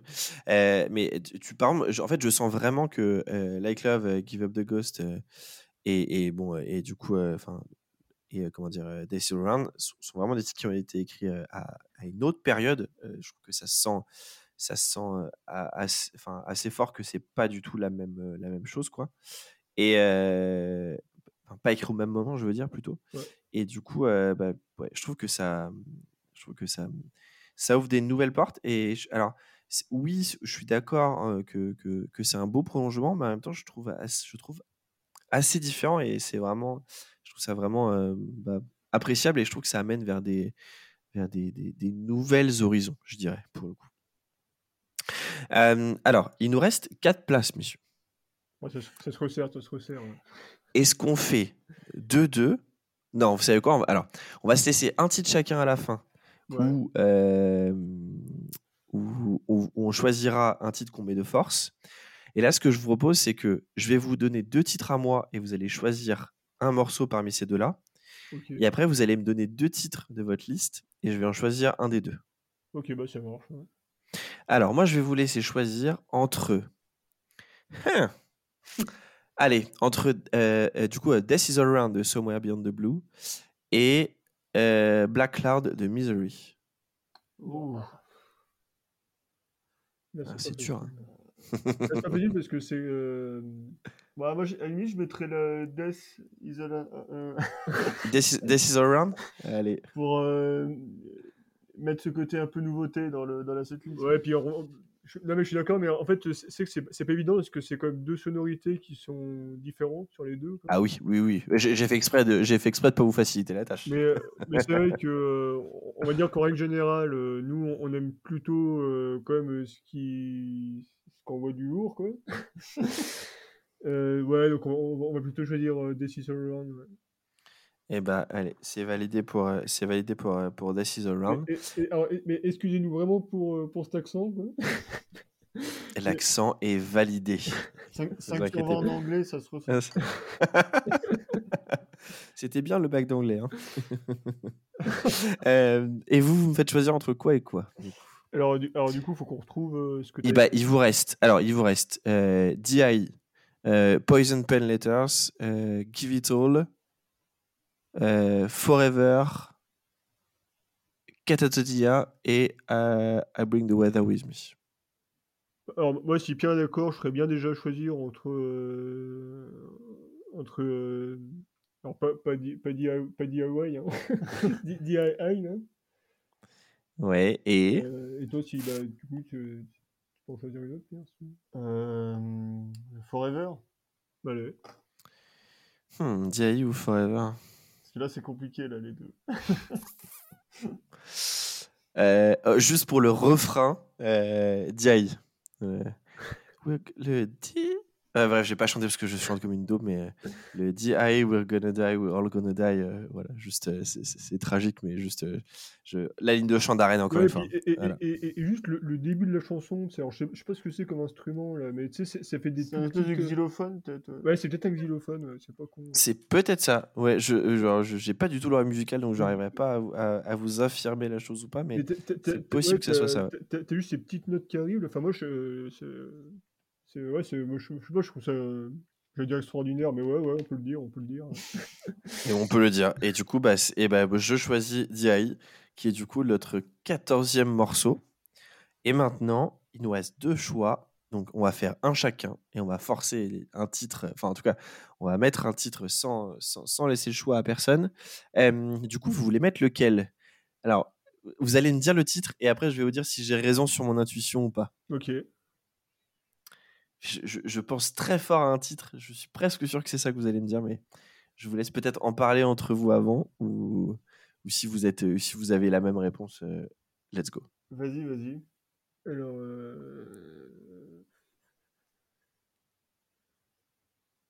vas-y, Claire, si tu veux le dire. Dividol. Je savais que vous alliez dire ça. j'ai bien écouté ce que vous m'avez dit au départ. Ouais, et tu vois, on a même pas besoin de se parler entre nous pour le choisir. C'est Give It All pour vous. Et je pense que vous l'avez compris tout à l'heure. Moi aussi, je vais mettre un titre de Let the Ocean Take Me, parce que je vais aller mettre Death End pour le coup, qui va être voilà. On change pas une équipe qui fait match nul, comme dirait l'autre. Et du coup, forcément, Let the Ocean Take Me va quand même être pas mal représenté. Ouais, mais c'est nouveau. Alors, c'est ça. Messieurs, notre setlist est terminée. Avant de vous laisser choisir le titre d'ouverture et le titre de fermeture, je vais faire un petit récap pour vous et puis pour aussi les personnes qui nous écoutent. Et on va se les faire album par album. Donc, on va les faire. Alors, sur les trucs que j'ai mis en haute, c'est-à-dire les choses qui ne sont pas dans des albums ou pas dans un EP, on a Shine On, du coup, qui est un single tout seul. Ouais. Sur Somewhere Beyond the Blue, on a Like Love et Death Is All Around. Ouais. On n'a rien sur Several Ties.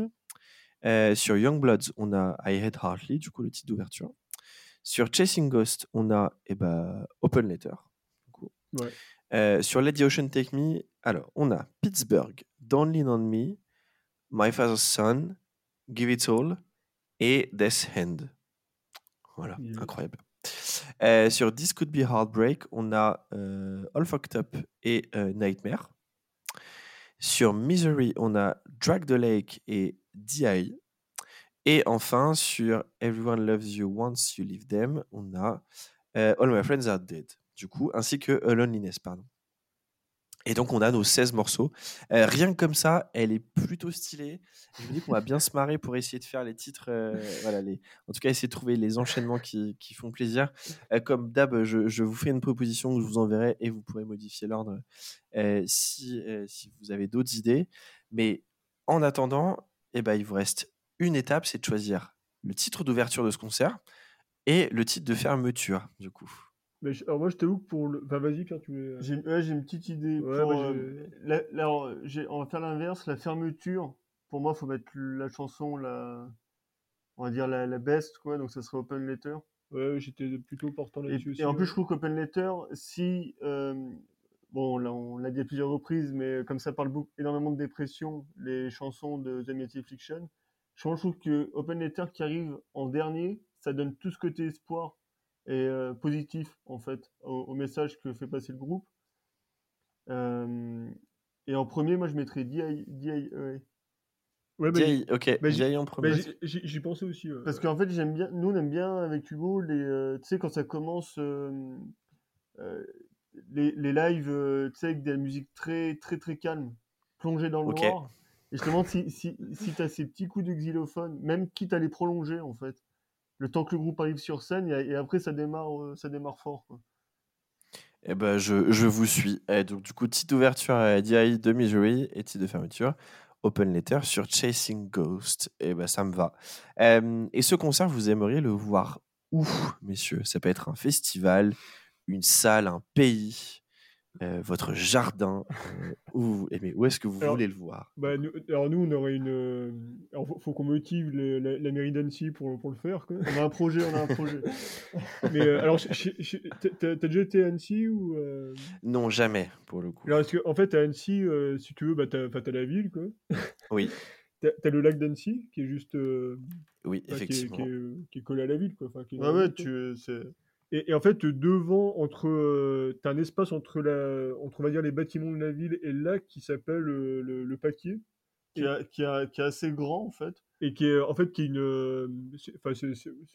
sorte de, c'est pas un champ, mais je veux dire c'est une sorte de parc en fait, mais qui est assez grand et où t'as pas un seul bâtiment si tu veux. Là, tu peux, dessus, tu peux faire ce que tu veux quasiment dessus.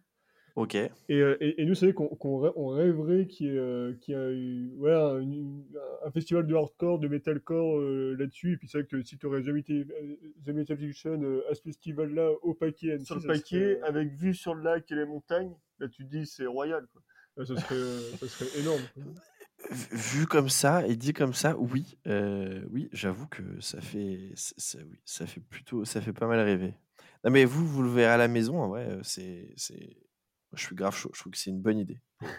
Ouais, bah, en plus on te le disait, Annecy, ça attire comme quelques groupes, donc on dit pourquoi pas eux. Ouais. Oui, surtout si tu le fais ça dans un cadre en plus un peu sympa, tu peux penser à un truc. Alors, attends, je suis sur Google Maps, hein, je suis en train de regarder. Est-ce que c'est loin du Jardin de l'Europe ce que vous avez... c'est à côté, le Jardin de l'Europe. Ouais, c'est juste à côté. Ouais. En fait, il y a un petit pont qui relie le Jardin de l'Europe et le Paquier. Quoi. Le Paquier, c'est vraiment... Le pont des Amours, c'est ça ? Ouais, c'est ça. Et le Paquier, c'est vraiment l'espace où il y a des arbres autour, mais c'est vraiment comme ça fait comme un champ au milieu, quoi. Ok, c'est bon, je vois. Voilà, Ah oui, c'est bon, le Paquier d'Annecy, c'est bon. Après un petit zoom sur Google Maps, je suis dessus. C'est vraiment assez grand, quoi, comme espace, quoi. Donc il y aurait l'espace pour accueillir des scènes. Voilà, l'idée est lancée, hein, à la mairie, n'oubliez pas. Moi, j'avoue que j'aimerais bien les voir dans leur pays, pour le coup. Ah, ouais, c'est vrai aussi, ouais. Je pense qu'en Australie, ça pourrait être pas mal en vrai. Mais c'est un truc justement, tu vois, qu'on se le disait souvent. C'est qu'en Australie, du coup, comme ils viennent de là-bas, c'est que les concerts sont plus gros ce qu'ils font ici qu'en Europe.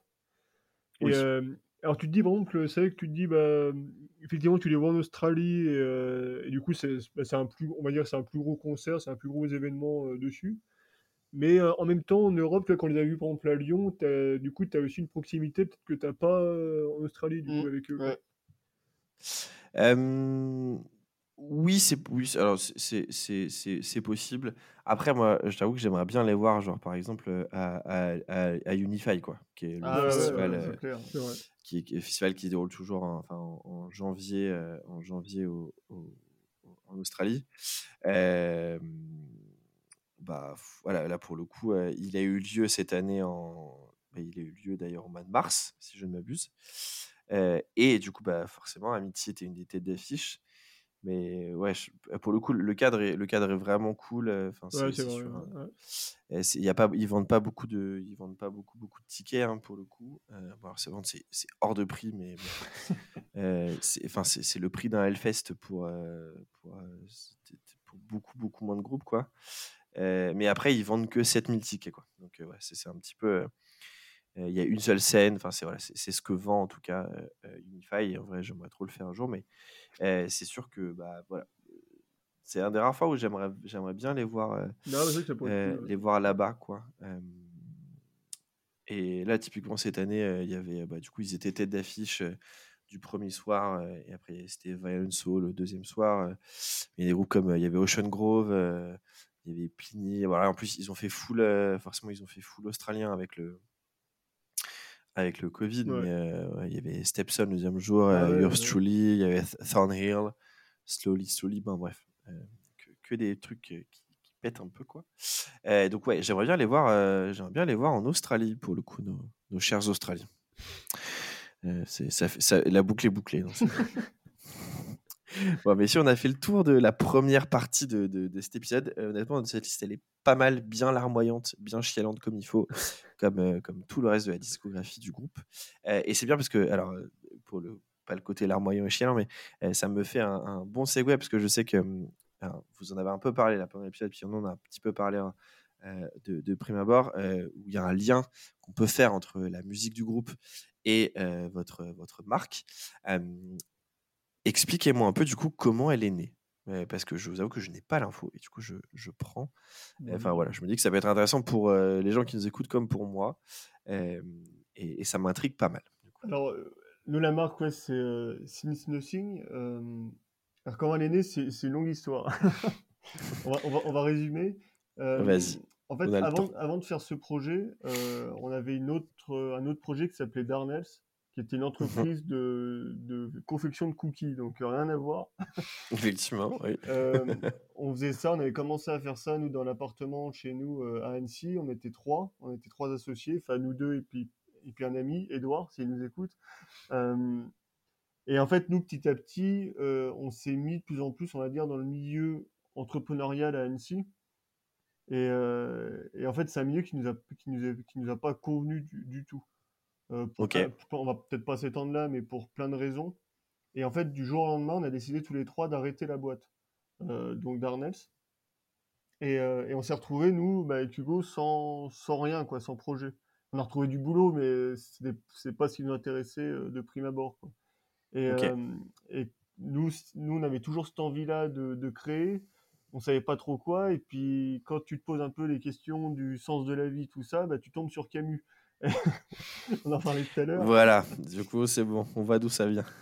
Et c'est vrai que nous, du coup, on s'est replongé dans Camus, et on s'est dit, mais en fait, il faut qu'on fasse un projet qui colle avec nos passions, nos envies. Donc c'était la musique hardcore, la culture du tattoo, la culture du skate. Et donc on s'est dit, on va pas monter de groupe, ça va être un peu compliqué. On va pas devenir tatoueur, ça va être compliqué.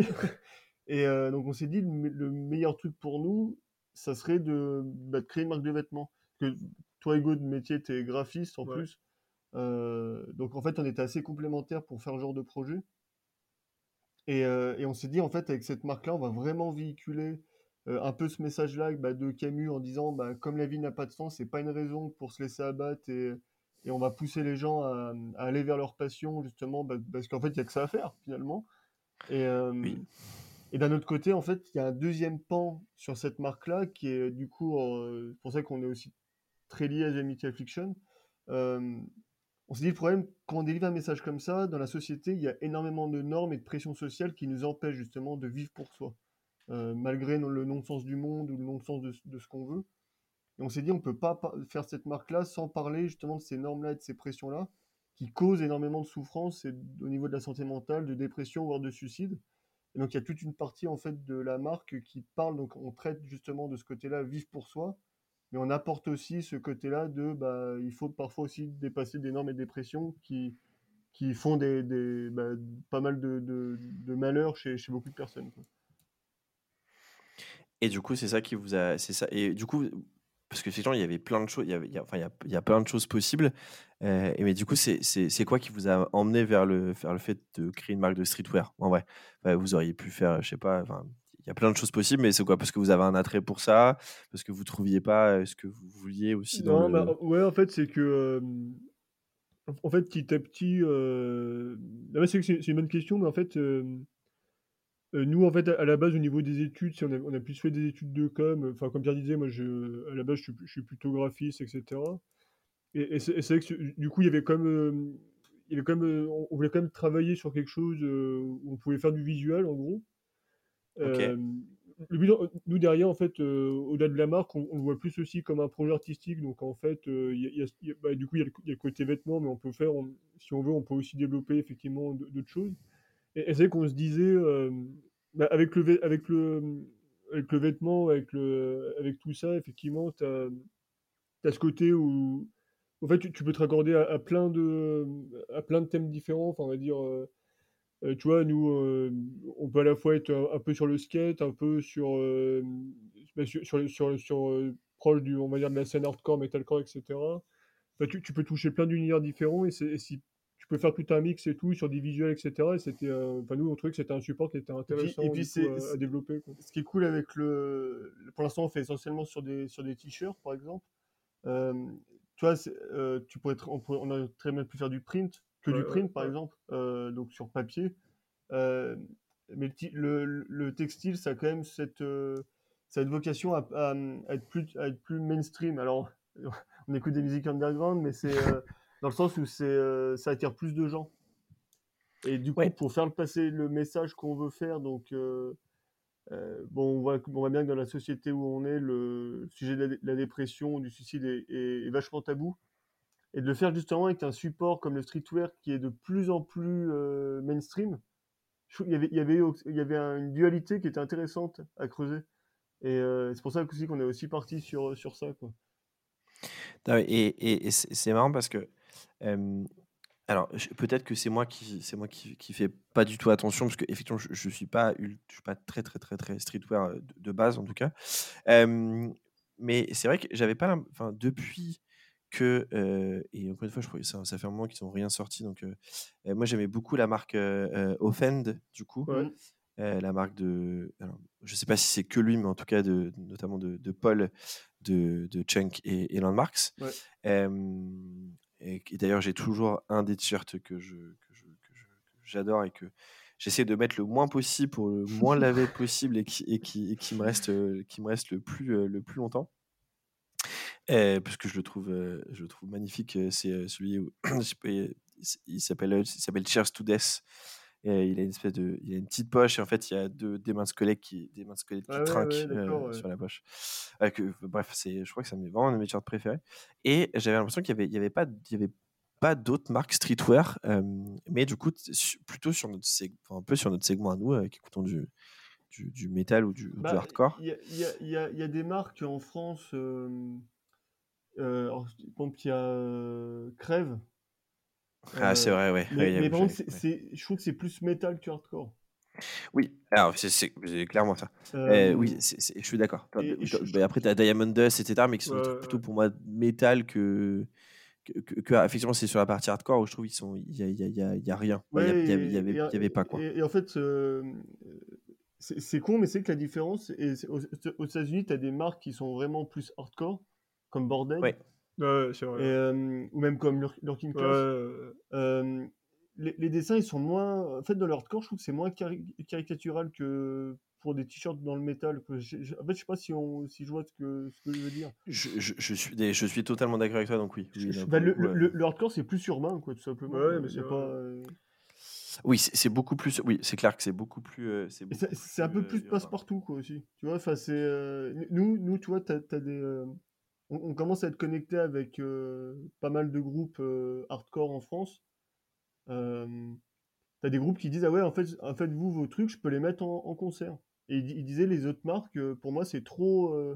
tu vois, c'est des gros imprimés devant. Et ils disent « Nous, c'est pas trop l'esprit du truc. » Nous, c'est... Ouais, non, mais c'est vrai que les vôtres, ça peut se porter. Enfin, tu vois, typiquement, ça pourrait être n'importe quelle marque de streetwear. Et c'est cool parce que tu peux le porter vraiment un peu en toutes occasions. Tu vois, t'as pas...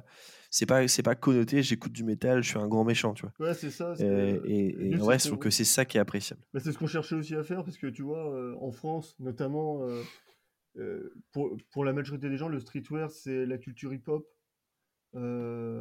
Oui. Mais en fait, historiquement, ça démarre aux États-Unis comme beaucoup de choses, le punk, donc punk hardcore, et en fait, c'est une des cultures super importantes dans le streetwear. Et en fait, ça a complètement été effacé au fil du temps parce que bah, c'est le hip-hop, notamment avec des mecs comme Kanye West ou des choses comme ça, qu'on pris le truc, quoi. Mais, et nous-mêmes dans l'approche, en fait, tous les t-shirts, ils sont tous imprimés en sérigraphie à la main par nos soins. Donc, quand quelqu'un commande, on imprime le t-shirt en sérigraphie, puis on l'envoie. Y a vraiment, nous, vraiment aussi retrouver cet esprit de... Un peu à l'ancienne, quoi. C'est un peu comme Stussy, quand ils ont débuté. Alors, même si c'est pas dans la culture hardcore, Marc, un peu hein, quand même. Et à un moment donné, et, en fait, c'est le mec qui faisait ça dans son garage et il livrait du t-shirt un peu au compte-goutte, quoi. Et nous, c'était un peu cet esprit-là qu'on voulait retrouver, quoi, aussi. Et puis, non, mais c'est vrai que. C'est là où, effectivement, je vous rejoins un peu sur le côté. C'est un peu revenir aussi à des racines. Enfin, en fait, votre démarche, elle est très dans le DIY, un truc du coup. Totalement. Voilà, et c'est un truc très, très, très, très, très ancré aussi dans la culture autour du hardcore. Notamment, c'est ce que j'allais dire. Ouais. Parce que tu vois le nombre de groupes qui enregistrent eux-mêmes, qui font les pochettes d'albums eux-mêmes, qui. Tu vois, en plus dans le hardcore, t'as pas trop cette notion de. Des fois, je me fais la réflexion. Tu prends des artistes un peu mainstream, comme Johnny Hallyday, on va dire. Tu as cette notion de artiste-interprète, auteur-interprète. Tu n'as pas ça dans le hardcore, parce que là, en fait, de l'hardcore, ils font tout eux-mêmes. Ils écrivent les chansons, ils les chantent, ils les jouent. Tu n'as pas cette notion de est-ce que tu es interprète, est-ce que tu es auteur. Non, tu t'en fous, de la manière, ils sont tout, quoi. Oui, c'est ça, ils sont tout, oui, c'est vrai. Non, mais c'est là, c'est vrai que c'est une grande différence avec. En fait, je pense que de base, ça part aussi. D'un manque de moyens, quand même. Mais du coup, le manque de moyens, ça te pousse à te sortir les doigts et à tenter plein de choses. Et effectivement, quand tu vois aujourd'hui le nombre de groupes, je vais donner un exemple que je pense que si vous écoutez le podcast, que vous allez forcément reconnaître. Mais quand on voit Resolve, par exemple, j'aurais toujours un immense respect pour, hormis le fait que ce soit des gens incroyables et qui fassent de la superbe musique. C'est un groupe qui s'enregistre tout seul. Les clips aussi, les clips sont faits par Aurélien, du coup un des frères Maria. Ils font tout eux-mêmes. Et du coup, en fait, derrière, il y a un microcosme qui est en train de se créer. En fait, qui me fait penser à un petit peu comme si c'était la renaissance en bien de la team Nowhere du début des années 2000. Enfin, quand tu vois typiquement ce que fait Landmarks, ça a emmené en tournée européenne 3 groupes français, du coup Glassbone, Dan Fitix et Resolve, c'est absolument incroyable. Du coup, donc Aurélien qui était dans Resolve avant, qui maintenant n'est plus dans le groupe, mais qui fait du coup tous les clips que vous voyez aujourd'hui des Resolve, Hawkman, etc. Et là sur la tournée, il a remplacé le bassiste de Landmarks parce qu'il pouvait pas être là pour le travail. Enfin bref, il y a beaucoup d'entraide. Alexis Fontaine. Bien sûr. Voilà, Alexis, à la base qui a commencé, moi que j'ai commencé à connaître parce qu'il faisait les photos pour Resolve. Là sur la tournée, il était avec Landmarks, qui est d'Annecy, effectivement, Alexis. Voilà, il y a un microcosme qui se crée. En fait, il suffit des gens qui s'aident et qui travaillent ensemble. Et du coup, ça vient de là, tout cet univers DIY qui fait que moi, c'est ça que j'apprécie énormément dans cette scène. Alors, elle a plein de défauts, hein, bien entendu, mais je ne dis pas que tout est parfait. Milieu, de toute façon, mais exactement. Mais sur ça, moi, je trouve que c'est ça sur lequel moi, qui résonne beaucoup en moi. Et du coup, je trouve que voilà, votre démarche, elle me fait beaucoup penser à ça pour le coup. Donc ça c'est cool. Et, j'ai vu sur le site que vous aviez fait une collab du coup avec Parjure. Ouais. Ça c'est les grands copains. Ça. Et, du coup, est-ce que vous avez d'autres collabs prévus ou est-ce que vous avez des collabs de rêve d'ailleurs ? Alors plutôt le collab de rêve. Ce serait quoi le alors un truc accessible et un truc inaccessible ou alors enfin difficilement accessible, ce serait quoi vos rêves ? Alors la collab de rêve, ça serait The Amity Affliction, forcément, très clairement. Forcément. Tout plus accessible, s'ils nous entendent, on commence. Ça serait avec Landmarks. Ça serait stylé. Parce qu'en plus, Landmarks, on a potentiellement des connexions avec eux, plus ou moins directes. Donc, ça pourrait se faire un jour. Quoi. Ça pourrait donner des beaux trucs. Et puis, nous, c'est un groupe qu'on adore. Quoi, et, je crois que c'est un de nos groupes préférés en France. Mais d'ailleurs, on sera. Là, enfin, sur leur tournée qu'ils font actuellement, du coup, ils passent à Grenoble le 18 mai, là. Moi, je sais pas si le podcast ça devait sortir ou pas, mais... Et non, parce que du coup, celui-ci sort. Oui, on est. Alors, au moment où vous écoutez le podcast, on est début juin, et là, on est début mai de notre côté. On a un petit peu d'avance avec les gars. Et du coup, le concert sera passé, effectivement. Mais on sera en fait sur. En fait, Parjure, du coup, fait la première partie de Landmarks, et on sera avec Parjure, en fait, là-bas, sur leur merch, etc. Enfin, on sera avec eux sur le concert de Landmarks. Quoi. Donc tu vois, il y a déjà quelques petites connexions qui se font. Et Parjure, les albums sont enregistrés par le studio d'enregistrement de Flo Salfati. Donc forcément, il y a des connexions, encore plus proches et plus importantes. Ouais. Dans ce cas, effectivement. Par contre, effectivement, on a une collab qui sort là, fin mai. Par contre, là, c'est avec un skater. Qui s'appelle Victor Nave. Pareil, lui, en fait, Victor, c'est quelqu'un qu'on a rencontré parce qu'on a enregistré un épisode de notre podcast avec lui, et on a énormément aimé sa vision du skate, et qui nous faisait référence à une vision de la vie qui, en gros, lui dit qu'il prône pour un skate brut et libre qui se suffit à son propre bonheur. Et dans une société, justement, où on nous apprend qu'il faut... avoir du succès dans tant de trucs, courir après plein d'objectifs et tout, c'était revenir à des trucs proches de ses passions pour justement tout simplement profiter de sa vie, quoi, sans se préoccuper avec des pressions, des normes. Et c'est pour ça qu'on a fait cette collab avec lui, quoi. Et ça sort quand ?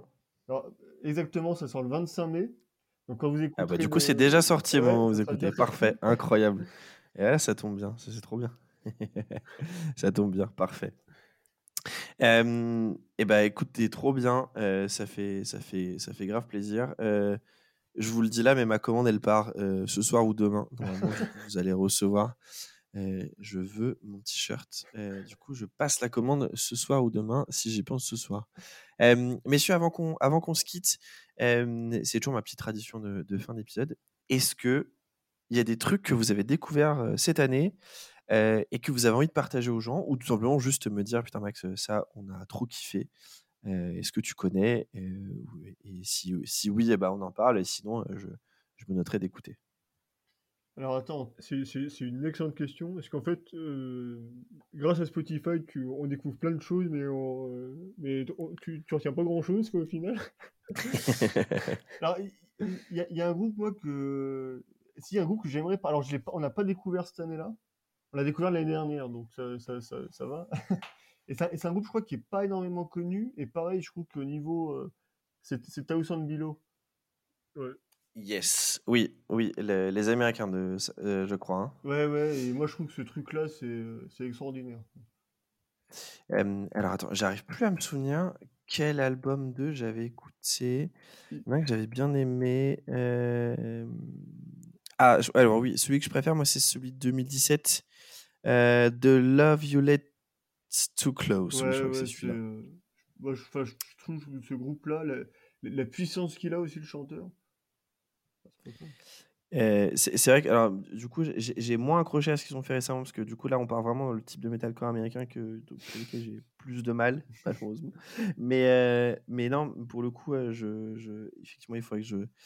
J'ai pas écouté l'album de 2019, Gone in Your Wake, je crois, donc il faudrait que j'aille écouter. En plus, il y a un titre avec Marcus Bridge de Northlane, donc ça, il faut que j'écoute. Oui. Il faut que j'écoute. Moi, j'ai un truc pour vous, les gars. L'album est sorti vendredi, alors, ça peut faire penser un petit peu à Amity. En gros, c'est un groupe australien qui s'appelle Savior. Ah, mais oui, j'ai noté. Savior, c'est... Il faut que je l'écoute. Ah, ouais. Ils sont australiens, d'ailleurs, aussi. Hein. Exactement. Alors, pour moi, c'est typiquement un des groupes... Je suis un immense fan de ce groupe. Ah ouais, c'est extraordinaire. Pas grand monde écoute ou pas grand monde connaît. Si vous connaissez pas Savior, allez-y. Savior, c'est extraordinaire. Vous me faites plaisir, les gars. En plus, c'est qu'une chanteuse dans ce milieu-là, c'est quand même assez rare. Hein. Yes, et ça apporte beaucoup. Alors, effectivement, le mélange entre son scream à lui et son chant à elle. Puis elle a une voix, elle. Parce que toi, t'as un groupe australien, Make Them Suffer. Où, yes. Mais je trouve que Savior, sa voix, je trouve qu'elle est encore plus belle. Quoi. C'est, Oui, exactement. Et pour la petite histoire, pour ceux qui nous écoutent, en gros, Savior, c'est un groupe australien qui existe depuis une dizaine d'années. Ils ont sorti un album en 2012, un album en 2013, et puis ils ont un peu, pas vraiment split, mais ils ont un peu disparu pendant quelques temps. Et puis ils reviennent en 2017 avec officiellement cette fois-ci une chanteuse avec eux, donc qui est une personne qui s'appelle Shantae Snow. Ouais. Et du coup Shantae, elle fait à la fois du coup elle fait du chant clair et elle est celle qui joue du piano. C'est ça. Ouais, c'est ça. Et en fait à la base c'est une chanteuse pop. Australienne elle a connu le groupe et du coup elle, sur les deux premiers albums je crois qu'elle fait des apparitions à certains moments et donc elle les a rejoints en 2017 et du coup depuis ils ont sorti donc 3 albums, un qui s'appelle Let Me Live en 2017 en 2011 ils ont sorti un album qui s'appelle Luna Rose et là vendredi dernier du coup fin mai le 29 avril précisément un album qui s'appelle Shine and Fade qui est absolument génial. Voilà, si vous aimez le mélodique hardcore, les trucs assez mélancoliques, parce qu'honnêtement, la voix de Shantae est vraiment très très mélancolique. Mais je trouve qu'il y a une des chansons, c'est Like This là, sur Let Me Live. Démarrage avec sa voix, c'est.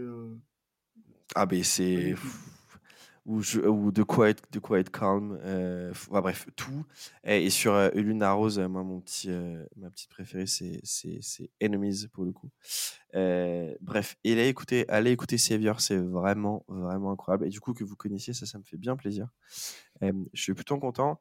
Peut-être dans les trucs sortis récemment que vous pourriez aimer. Ah si, un truc que j'ai adoré de mon côté, c'est le nouvel album d'un groupe qui s'appelle Grey Heaven. Je sais pas si vous voyez ce que c'est. C'est du post-hardcore américain. C'est fou. C'est absolument fou. Donc Grey Heaven, du coup, c'est absolument génial. L'album s'appelle This Bright and Beautiful World. Leur manager, c'est Tom Williams de Stray. Ouais. Et c'est absolument, absolument dingue. Et sinon, pas très loin de chez vous, on en parlait tout à l'heure, même si c'est un pays où les places de concert coûtent cher, en Suisse, il y a Paleface. Et l'album de Paleface qui s'appelle Fear and Dagger, qui est sorti au mois de mars, c'est absolument fou. C'est un de mes trucs préférés de l'année. Voilà un peu sur les trucs que moi, j'ai adoré récemment. Ouais, puis il y a le nouveau single de Up to the End qui est un groupe de Lyon. Ils viennent de chanteur et c'est vraiment pas mal. Là, d'ailleurs, est-ce que ça serait pas enregistré chez Robin tout ça? Ah, peut-être. Ouais, il y a peut-être des chances que ça soit enregistré chez Robin Maria, tout ça. Oh, attendez, on va demander à Robin Maria. Et bon, si vous écoutez le podcast, vous savez qui est Robin, parce qu'il est déjà passé 2 fois quand même, j'espère pour vous. Attends, alors on va regarder si le titre est sur YouTube. Et si le titre est sur YouTube, il y a peut-être une chance que. On est les crédits. Le titre s'appelle To the Edge, c'est ça? Oui, c'est ça. Alors, attention, regardons. Ah non! Eh ben non. Alors, pas quelqu'un qui s'appelle Robin Gabrion. Du coup, non, ce n'est pas le petit. Alors, c'est un Robin, mais ce n'est pas le même Robin. Exactement. Voilà, on vous a laissé des choses à aller écouter, en tout cas si vous ne connaissez pas, mais plongez-vous sur Savior. Et ouais, les gars, allez écouter le dernier album, il est vraiment top, vous allez passer un super moment, vous m'en direz des nouvelles pour le coup. Et ben écoutez, on arrive à la fin de cet épisode. J'étais super heureux de vous recevoir, j'étais content qu'on trouve un groupe sur lequel... se mettre d'accord, même si je me doutais bien que ça allait pas être non plus très compliqué, mais j'ai passé un super moment et du coup je voulais vous remercier d'avoir accepté l'invitation, d'avoir bien préparé votre setlist et du coup on se refait ça dans 6 mois, 1 an avec un autre groupe, avec grand plaisir si ça vous tente. Pas de problème pour nous. Ouais, et puis merci à toi de leur proposer, c'était vraiment hyper cool de partager tout ça. C'est vraiment en plus un concept original et tout, donc c'est super cool à faire. Ouais. Ah, vous me faites plaisir. Merci du compliment les gars, ça fait plaisir. Alors pour vous qui nous écoutez, il reste un seul épisode avant la trêve. Alors pas un seul, mais il reste un seul vrai épisode avant l'été. Cet été, je vous prépare des petites surprises et je vous spoil, mais dans 2 semaines, je vais parler d'un de mes groupes préférés de tous les temps et on va rester en Australie. Voilà, je n'irai pas plus loin avec quelqu'un qui n'est pas un membre de groupe, mais le meilleur couteau suisse de l'histoire. Voilà. Du coup, on va parler d'un de mes groupes préférés qui est australien. Je pense que si vous me connaissez, vous allez vite trouver qui c'est. Et après, pour cet été, je vous prépare des petites surprises et pour vous donner des indices de ce qui vous attend, Hellfest et Outbreak Festival à Manchester. J'en dis pas plus pour l'instant. Les gars, merci à vous d'avoir accepté cette invitation. Merci pour ce podcast. J'espère qu'on pourra se croiser sous les 9 sur un concert ou sur un event ou quoi que ce soit pour trinquer et pour reparler de The Amity Affliction. Et bah pour ceux qui nous écoutent, nous on se donne rendez-vous dans 2 semaines pour le prochain épisode. Salut tout le monde. Ciao ciao.